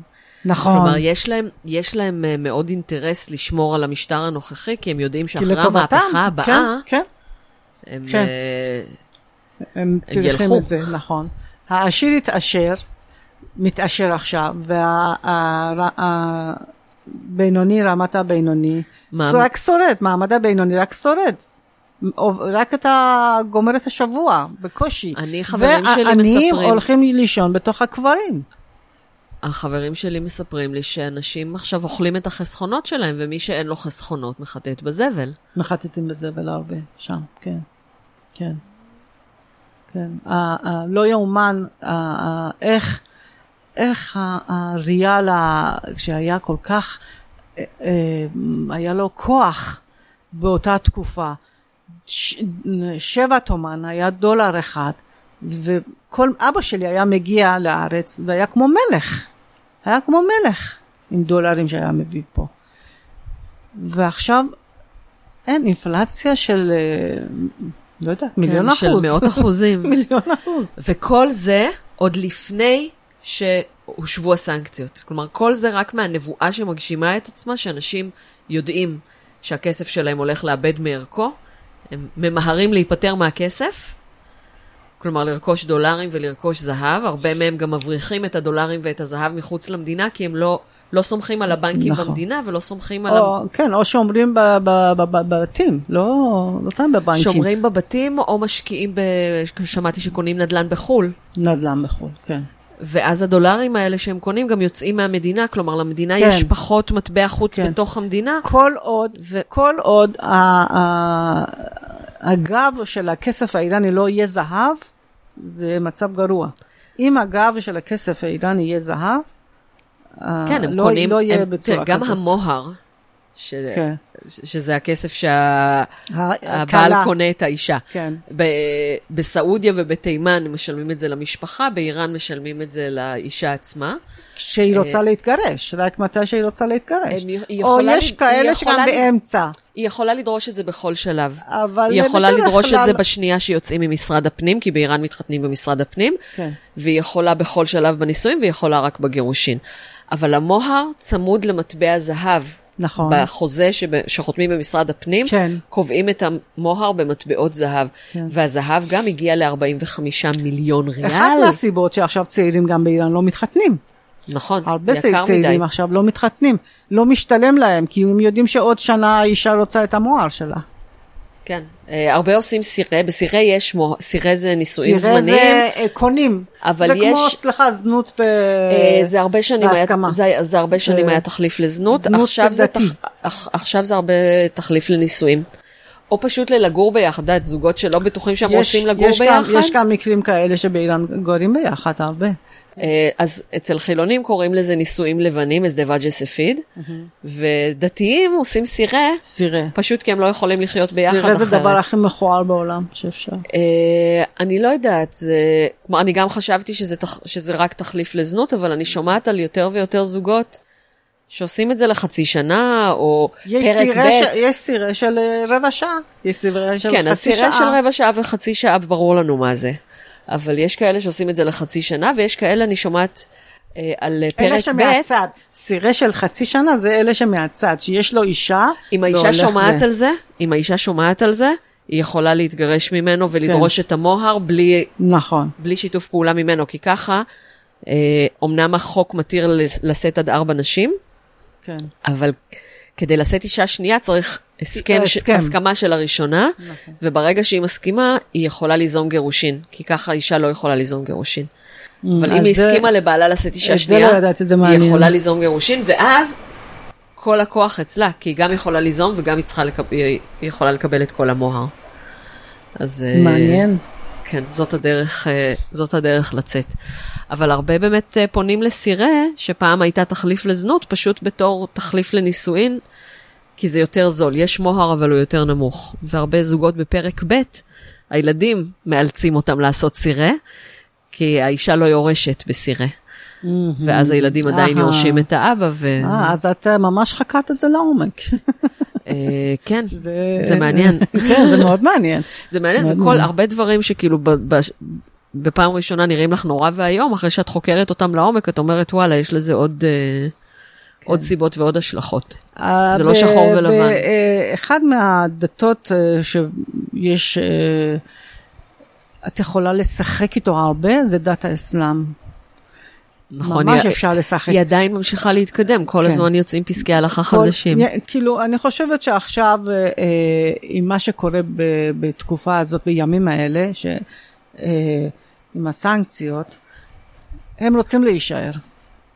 בהסכם הגרעין. הם, הם רוצים, השלטון האיראני מאוד רוצה להישאר עדיין בשלטון, מאוד רוצה להישאר חזק. ברור, התחת שלהם הרבה יותר חשוב להם. אבל מה שכן, כן, מה שכן, הם מוצאים עוד מעט איזה משהו, פתאום מוצאים בפינה שם, בקוראן היה כתוב, האישה יכולה ללכת בלי צ'דור.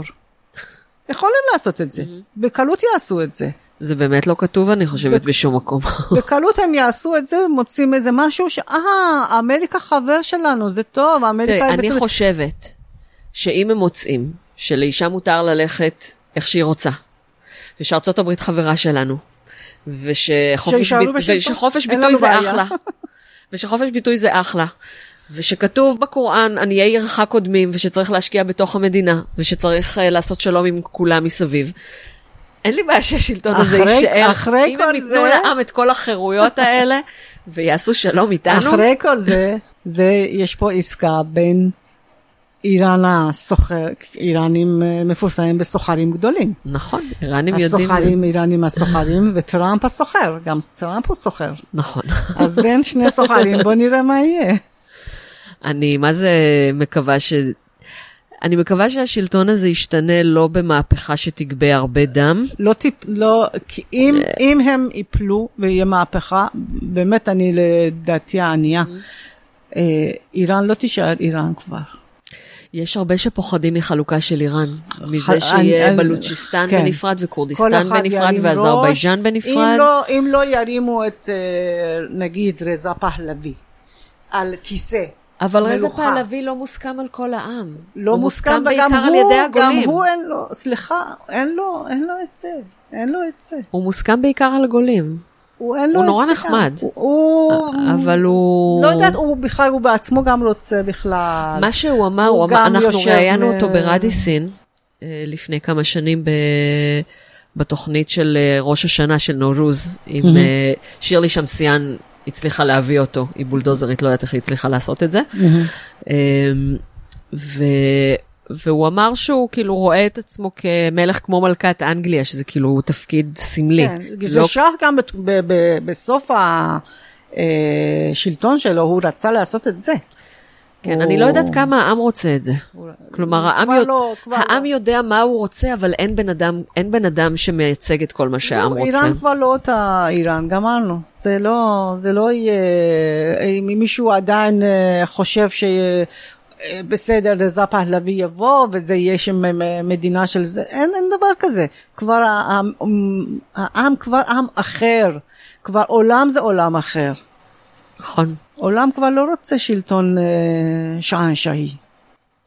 נכון, הם רוצים, הם רוצים שלטון דמוקרטי, שמאפשר חופש דת גם למי שרוצה להיות דתי, וגם למי שרוצה להיות חילוני. אז ש, שהם יישארו, שהם יישארו בשלטון, אבל י, י, י, יסדרו את כל מה שצריך כן, לסדר כאילו, לא, ל, לא לטובת העם. לא משנה לי איך קוראים העם. למי שבשלטון, נכון.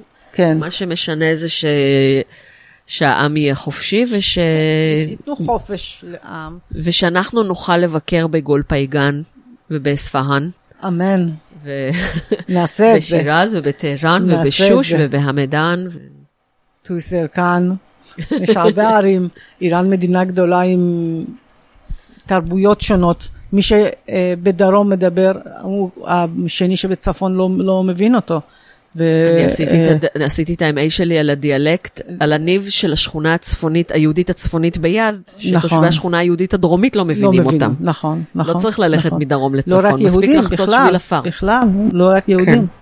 כן. או מאכלים, מאכל הדרומי, ההוא שבצפון לא מכיר, והוא שבצפון לא מכיר את ה... ככה זה, מדינה ענקית, גדולה, וחבל, חבל שהגענו למצב הזה. כן. בואי ננסה למשהו אופטימי לסיום. חיובי.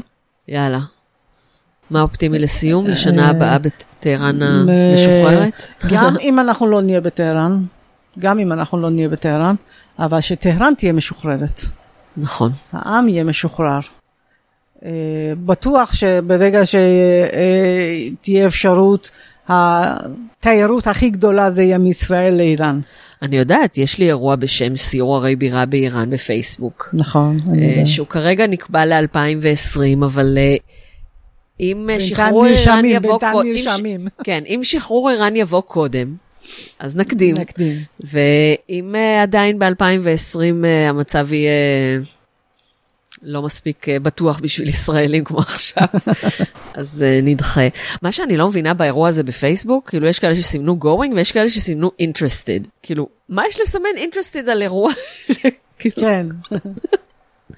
הם מצחקים אותי. אלה שעוקבים, במקום לעוקבת. לא, למרות שאלה שסימנו interested, לדעתי הם הכי אופטימיים, כי הם אומרים, הסיור הזה יצא, בטוח יוצא, אבל אני לא בטוח שאני אוכל. נכון. אבל אני מקווה שלפחות, אני ילדים שלי מאוד רוצים. הבן שלי עשה קעקוע שם המשפחה שלי בפרסית על היד שלו, מותהדה. זה, תשמעי, זה ילד שנולד בישראל, וילד שלא מדבר פרסית, בקושי מבין. אני למדתי מהם עברית, לכן אני דיברתי mm-hmm. איתם עברית כדי ללמוד. לא היה לי זמן ללכת לאולפן כל כך. כי היו לי שני ילדים, וכל פעם סידורים. אז למדת מהילדים שלך את העברית, ואז שרלוט למדה אצלי פרסית באוניברסיטת תל אביב. פעם הורים היו אומרים, אני מלמד את הילדים שלי לדבר. אני יכולה להגיד שילדים שלי לימדו אותי לדבר עברית. בתחילת החייאת השפה העברית, בשנות ה-עשרה של המאה ה-עשרים, אז היום אומרים, העברית זאת שפה ש... עברית זאת השפה היחידה שבה ההורים לומדים את שפת האם מהילדים שלהם. נכון, נכון, נכון. טוב, טוב אז... נהניתי מאוד, באמת נהניתי מאוד. היה כיף. עם הקפה שהכנת לי. וזולביה. חבל שאת לא יכולה לאכול כי את... אני יכולה, רק לא כדאי, התוצאות יהיו מצערות. אבל את הפלודה אני מחסלת. הגענו לפינתנו, אהבתם או רוצים להביע את הערכתכם? אז קודם כל אני מזמינה אתכם לחבב את הדף איראניום מועשר הפודקאסט בפייסבוק, וגם להצטרף לקבוצת איראניום מועשר הקבוצה, ולהשתתף בקבלת החלטות מהחלטות שונות. יש שלושה סקרים חשובים שרצים שם עכשיו ועדיין אפשר להשפיע. מי שרוצה להביע את הערכתו לכל מה שאני עושה בשבילכם, יכול לעשות זאת במגוון דרכים, לרכוש ספרים של הוצאת זרש ולעודד את חבריכם לעשות כמוכם. יש לנו שני ז'אנרים עיקריים, ספרי חנונים וספרי בישול טבעוניים, וכשאני אומרת ספרי חנונים, אני מתכוונת בעיקר ספרים שאני כתבתי. חלק מהספרים שנמכרים באתר הם לא של, של הוצאת זרש, אבל זו עדיין דרך להביע הערכה, אנחנו מרוויחים גם מהם. אפשר ומומלץ גם להמליץ למנהלות הרווחה הקרובות אליכם או לוועד העובדים שלכם לרכוש מאיתנו ספרים או שוברים כמתנות חג, ראש השנה, הינט הינט וזה, או כמתנות יום הולדת לכל השנה לעובדים. אפשר לשלב עם שוקולד של יער הקקאו. הדרך השנייה היא להזמין אותי להרצאות למסגרות שמשלמות היטב, והדרך השלישית היא פשוט לקנות לי קפה. תודה לאלה שכבר קנו לי קפה, היה טעים, נעים, מעורר ומחמם לב. להכל יש קישורים מגוף הפוסט, ולקנות לי קפה אתם גם יכולים להקליד קיי או מקף אף איי, זה קופי, סלאש, תמר, T H A M A R, שם קונים לי קפה. זה נחמד, כאילו אני אחת הפודקסטרים שמרוויחות הכי הרבה על פרק, יש פרקים שאני מרוויחה עליהם תשעה שקלים, עשרים ושבעה שקלים, פעם אני חושבת אפילו הרווחתי אולי שלושים ושישה שקלים על פרק. זה יפה.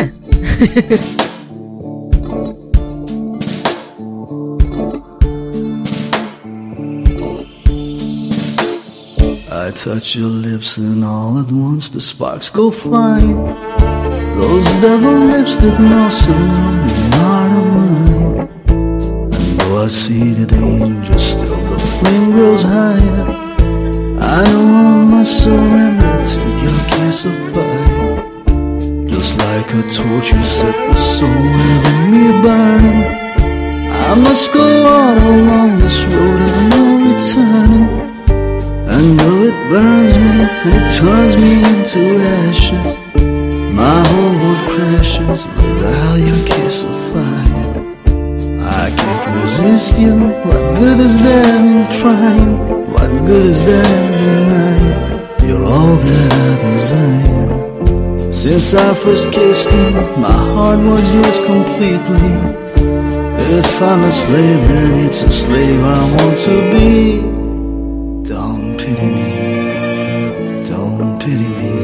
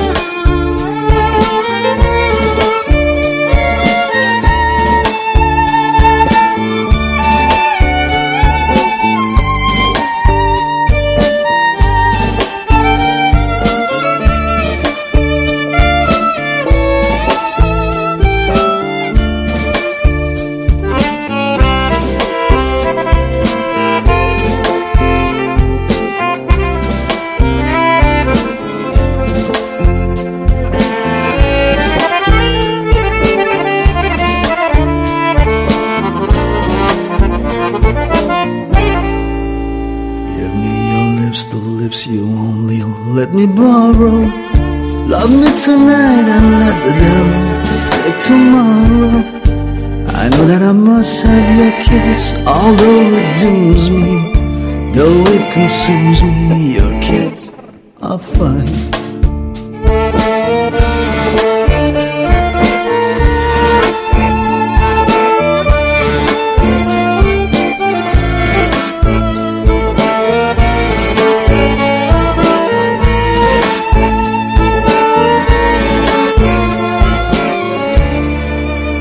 אתם יכולים למצוא את הפודקאסט איראניום מועשר בכתובת podcast נקודה זרש נקודה co נקודה il. אימייל ליצירת קשר איראניום אט זרש נקודה co נקודה il. ואם אתם רוצים אקטואליה איראנית מהמאה ה-עשרים ואחת, תוכלו למצוא אותה בבלוג חדר ארבע מאות וארבע, רום ארבע מאות וארבע נקודה נט, בטור של דוקטור תמר אילם גינדין, מהנעשה באיראן.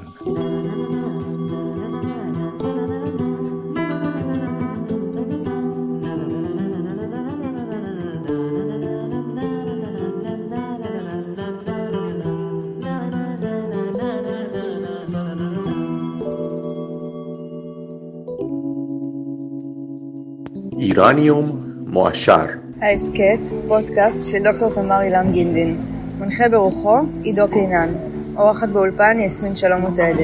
נעימת פתיחה וסיום, עיבוד של ברק אולייר להמנון אי איראן. קריין פתיח וסגיר, נתנאל טוביאן. קרייניות קרדיטים, שאולות מתעדה. ארכיטקט. שזאת אני. אז תודה רבה רבה. תודה לך דוקטור תמר. ועד הפעם הבאה. خدا نگهدار. خدا نگهدار. روز بخیر. به به امید دیدار در تهران. به آرزوی صلح و آزادی. آمین.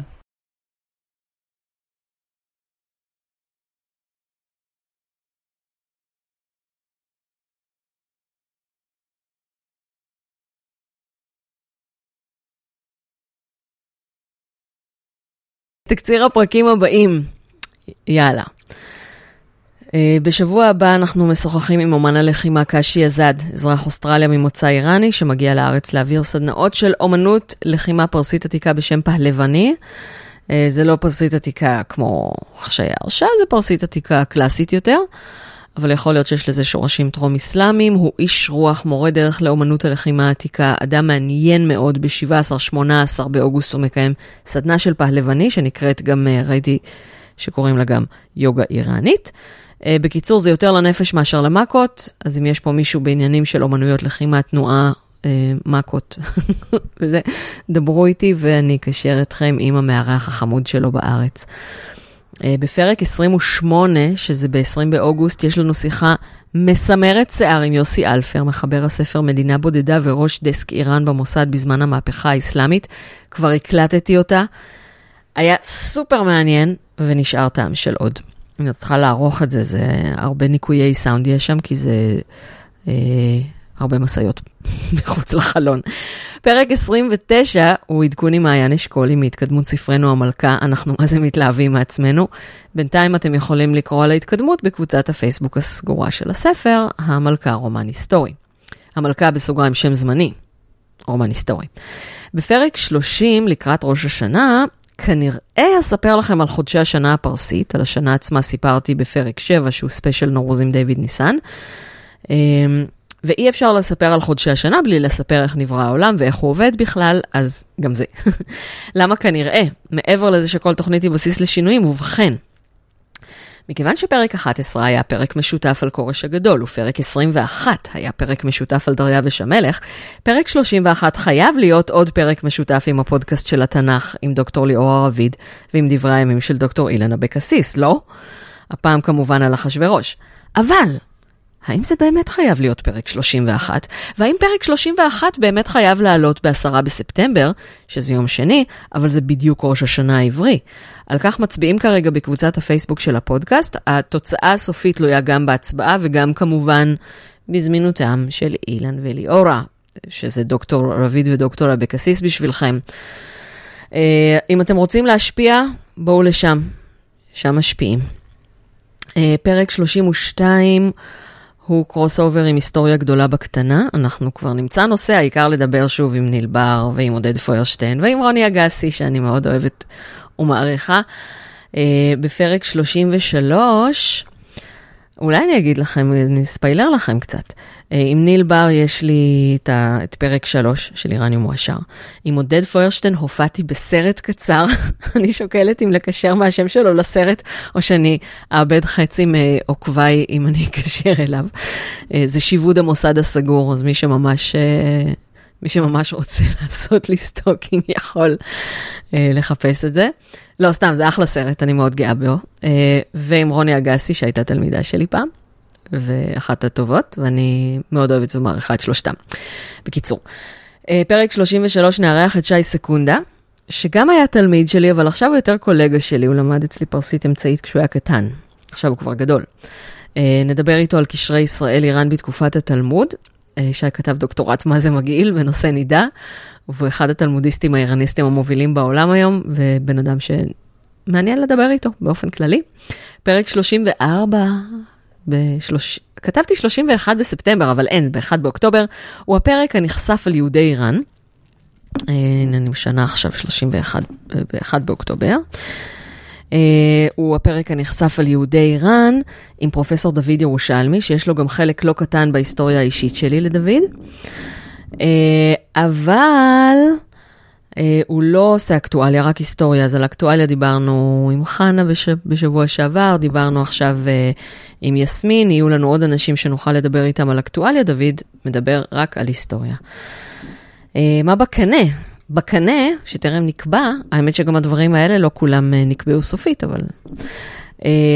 אני צריכה לקבוע שיחה עם הסופר והמתרגם הטור הפרסים רובי נמדר על שירה פרסית, ועם המשורר גיא ארץ לויאן מחבר הספר סרוכים על הספר, ואנחנו פשוט נדבר על כל שיר איזה זיכרון הוא מביא לו מאיראן ומהעלייה. שיחה השלישית עם דוקטור אורי גולדברג, אחרי שדיברנו פעמיים על אסלאם שיעי, הפעם נדבר על חוקת איראן, כי מתברר שזה בכלל הדוקטורט שלו. פרק על פופ איראני בשנות ה-שמונים עם סיוון ברלין ואולי גם הושנג בבאי, אני כבר לא מבטיחה תאריך, הוא פשוט יופיע פתאום במסגרת הכל תוכניתי בסיס לשינויים, ואז אה, יהיה לכם כיף, אני יודעת שיש, אה, כבר אה, כתבו לי שמחכים לו. אה, הקרוס אובר עם הפודקאסט שרת התרבות של עידו קינן, יהיה, הוא בקנה, אבל אחרי שבפרק עשרים וארבע עם יובל מלכי הוא אמר שיש לו עשרים פרקים שכבר הוקלטו ויעל, ומחכים לעריכה, אז קודם נחכה שהוא יערוך את עשרים הפרקים ויעלה לפחות את חלקם, ואז נעשה קרוס אובר עם, עם שרת התרבות. כנראה נדבר על אתרים ויוזרים עבריים של הרפובליקה האסלאמית, עם הרבה אינסרטים משעשעים, אבל לכו תדעו, אולי עד שיבשילו התנאים להקלטה, כבר נדבר על רשתות חברתיות באיראן החופשית. יאו, איך אני מקווה, אנחנו, כל הפרשנים חושבים שזה לא יקרה, אבל מתישהו זה יקרה ויפתיע את כולנו. mark my words, מתישהו זה יקרה ויפתיע את כולנו. אתם מוזמנים לכתוב לי עוד הצעות ובקשות. אני מתייחסת אליהם, אתם יודעים, ביקורת בונה, תתקבל בשמחה בפרטי ותילקח בחשבון. לפעמים זה רק כל מיני דברים על הסאונד, ואז אני לא מעלה את זה להצבעה, לפעמים זה על תוכן, ואז אני כן מעלה להצבעה. אני תמיד לוקחת בחשבון. אתם מוזמנים לכתוב לי עוד הצעות ובקשות. אם נהניתם אפיצו לכל עבר עם איזו מילה טובה, אם לא נהניתם אפיצו עם איזו מילה רעה, פרסום זה פרסום. תודה על קניית הספרים, על ההמלצות לאחרים, על זה שאתם עוזרים לי להפיץ את הפודקאסט. תודה על ההזמנות להרצאות, תודה על הקפה שאתם קונים לי, ועל הערכתכם, על זה שאני פוגשת אנשים והם יודעים מי אני, ועל זה ש... אני מגלה שאנשים מקשיבים לי, זה גם מחמם לב.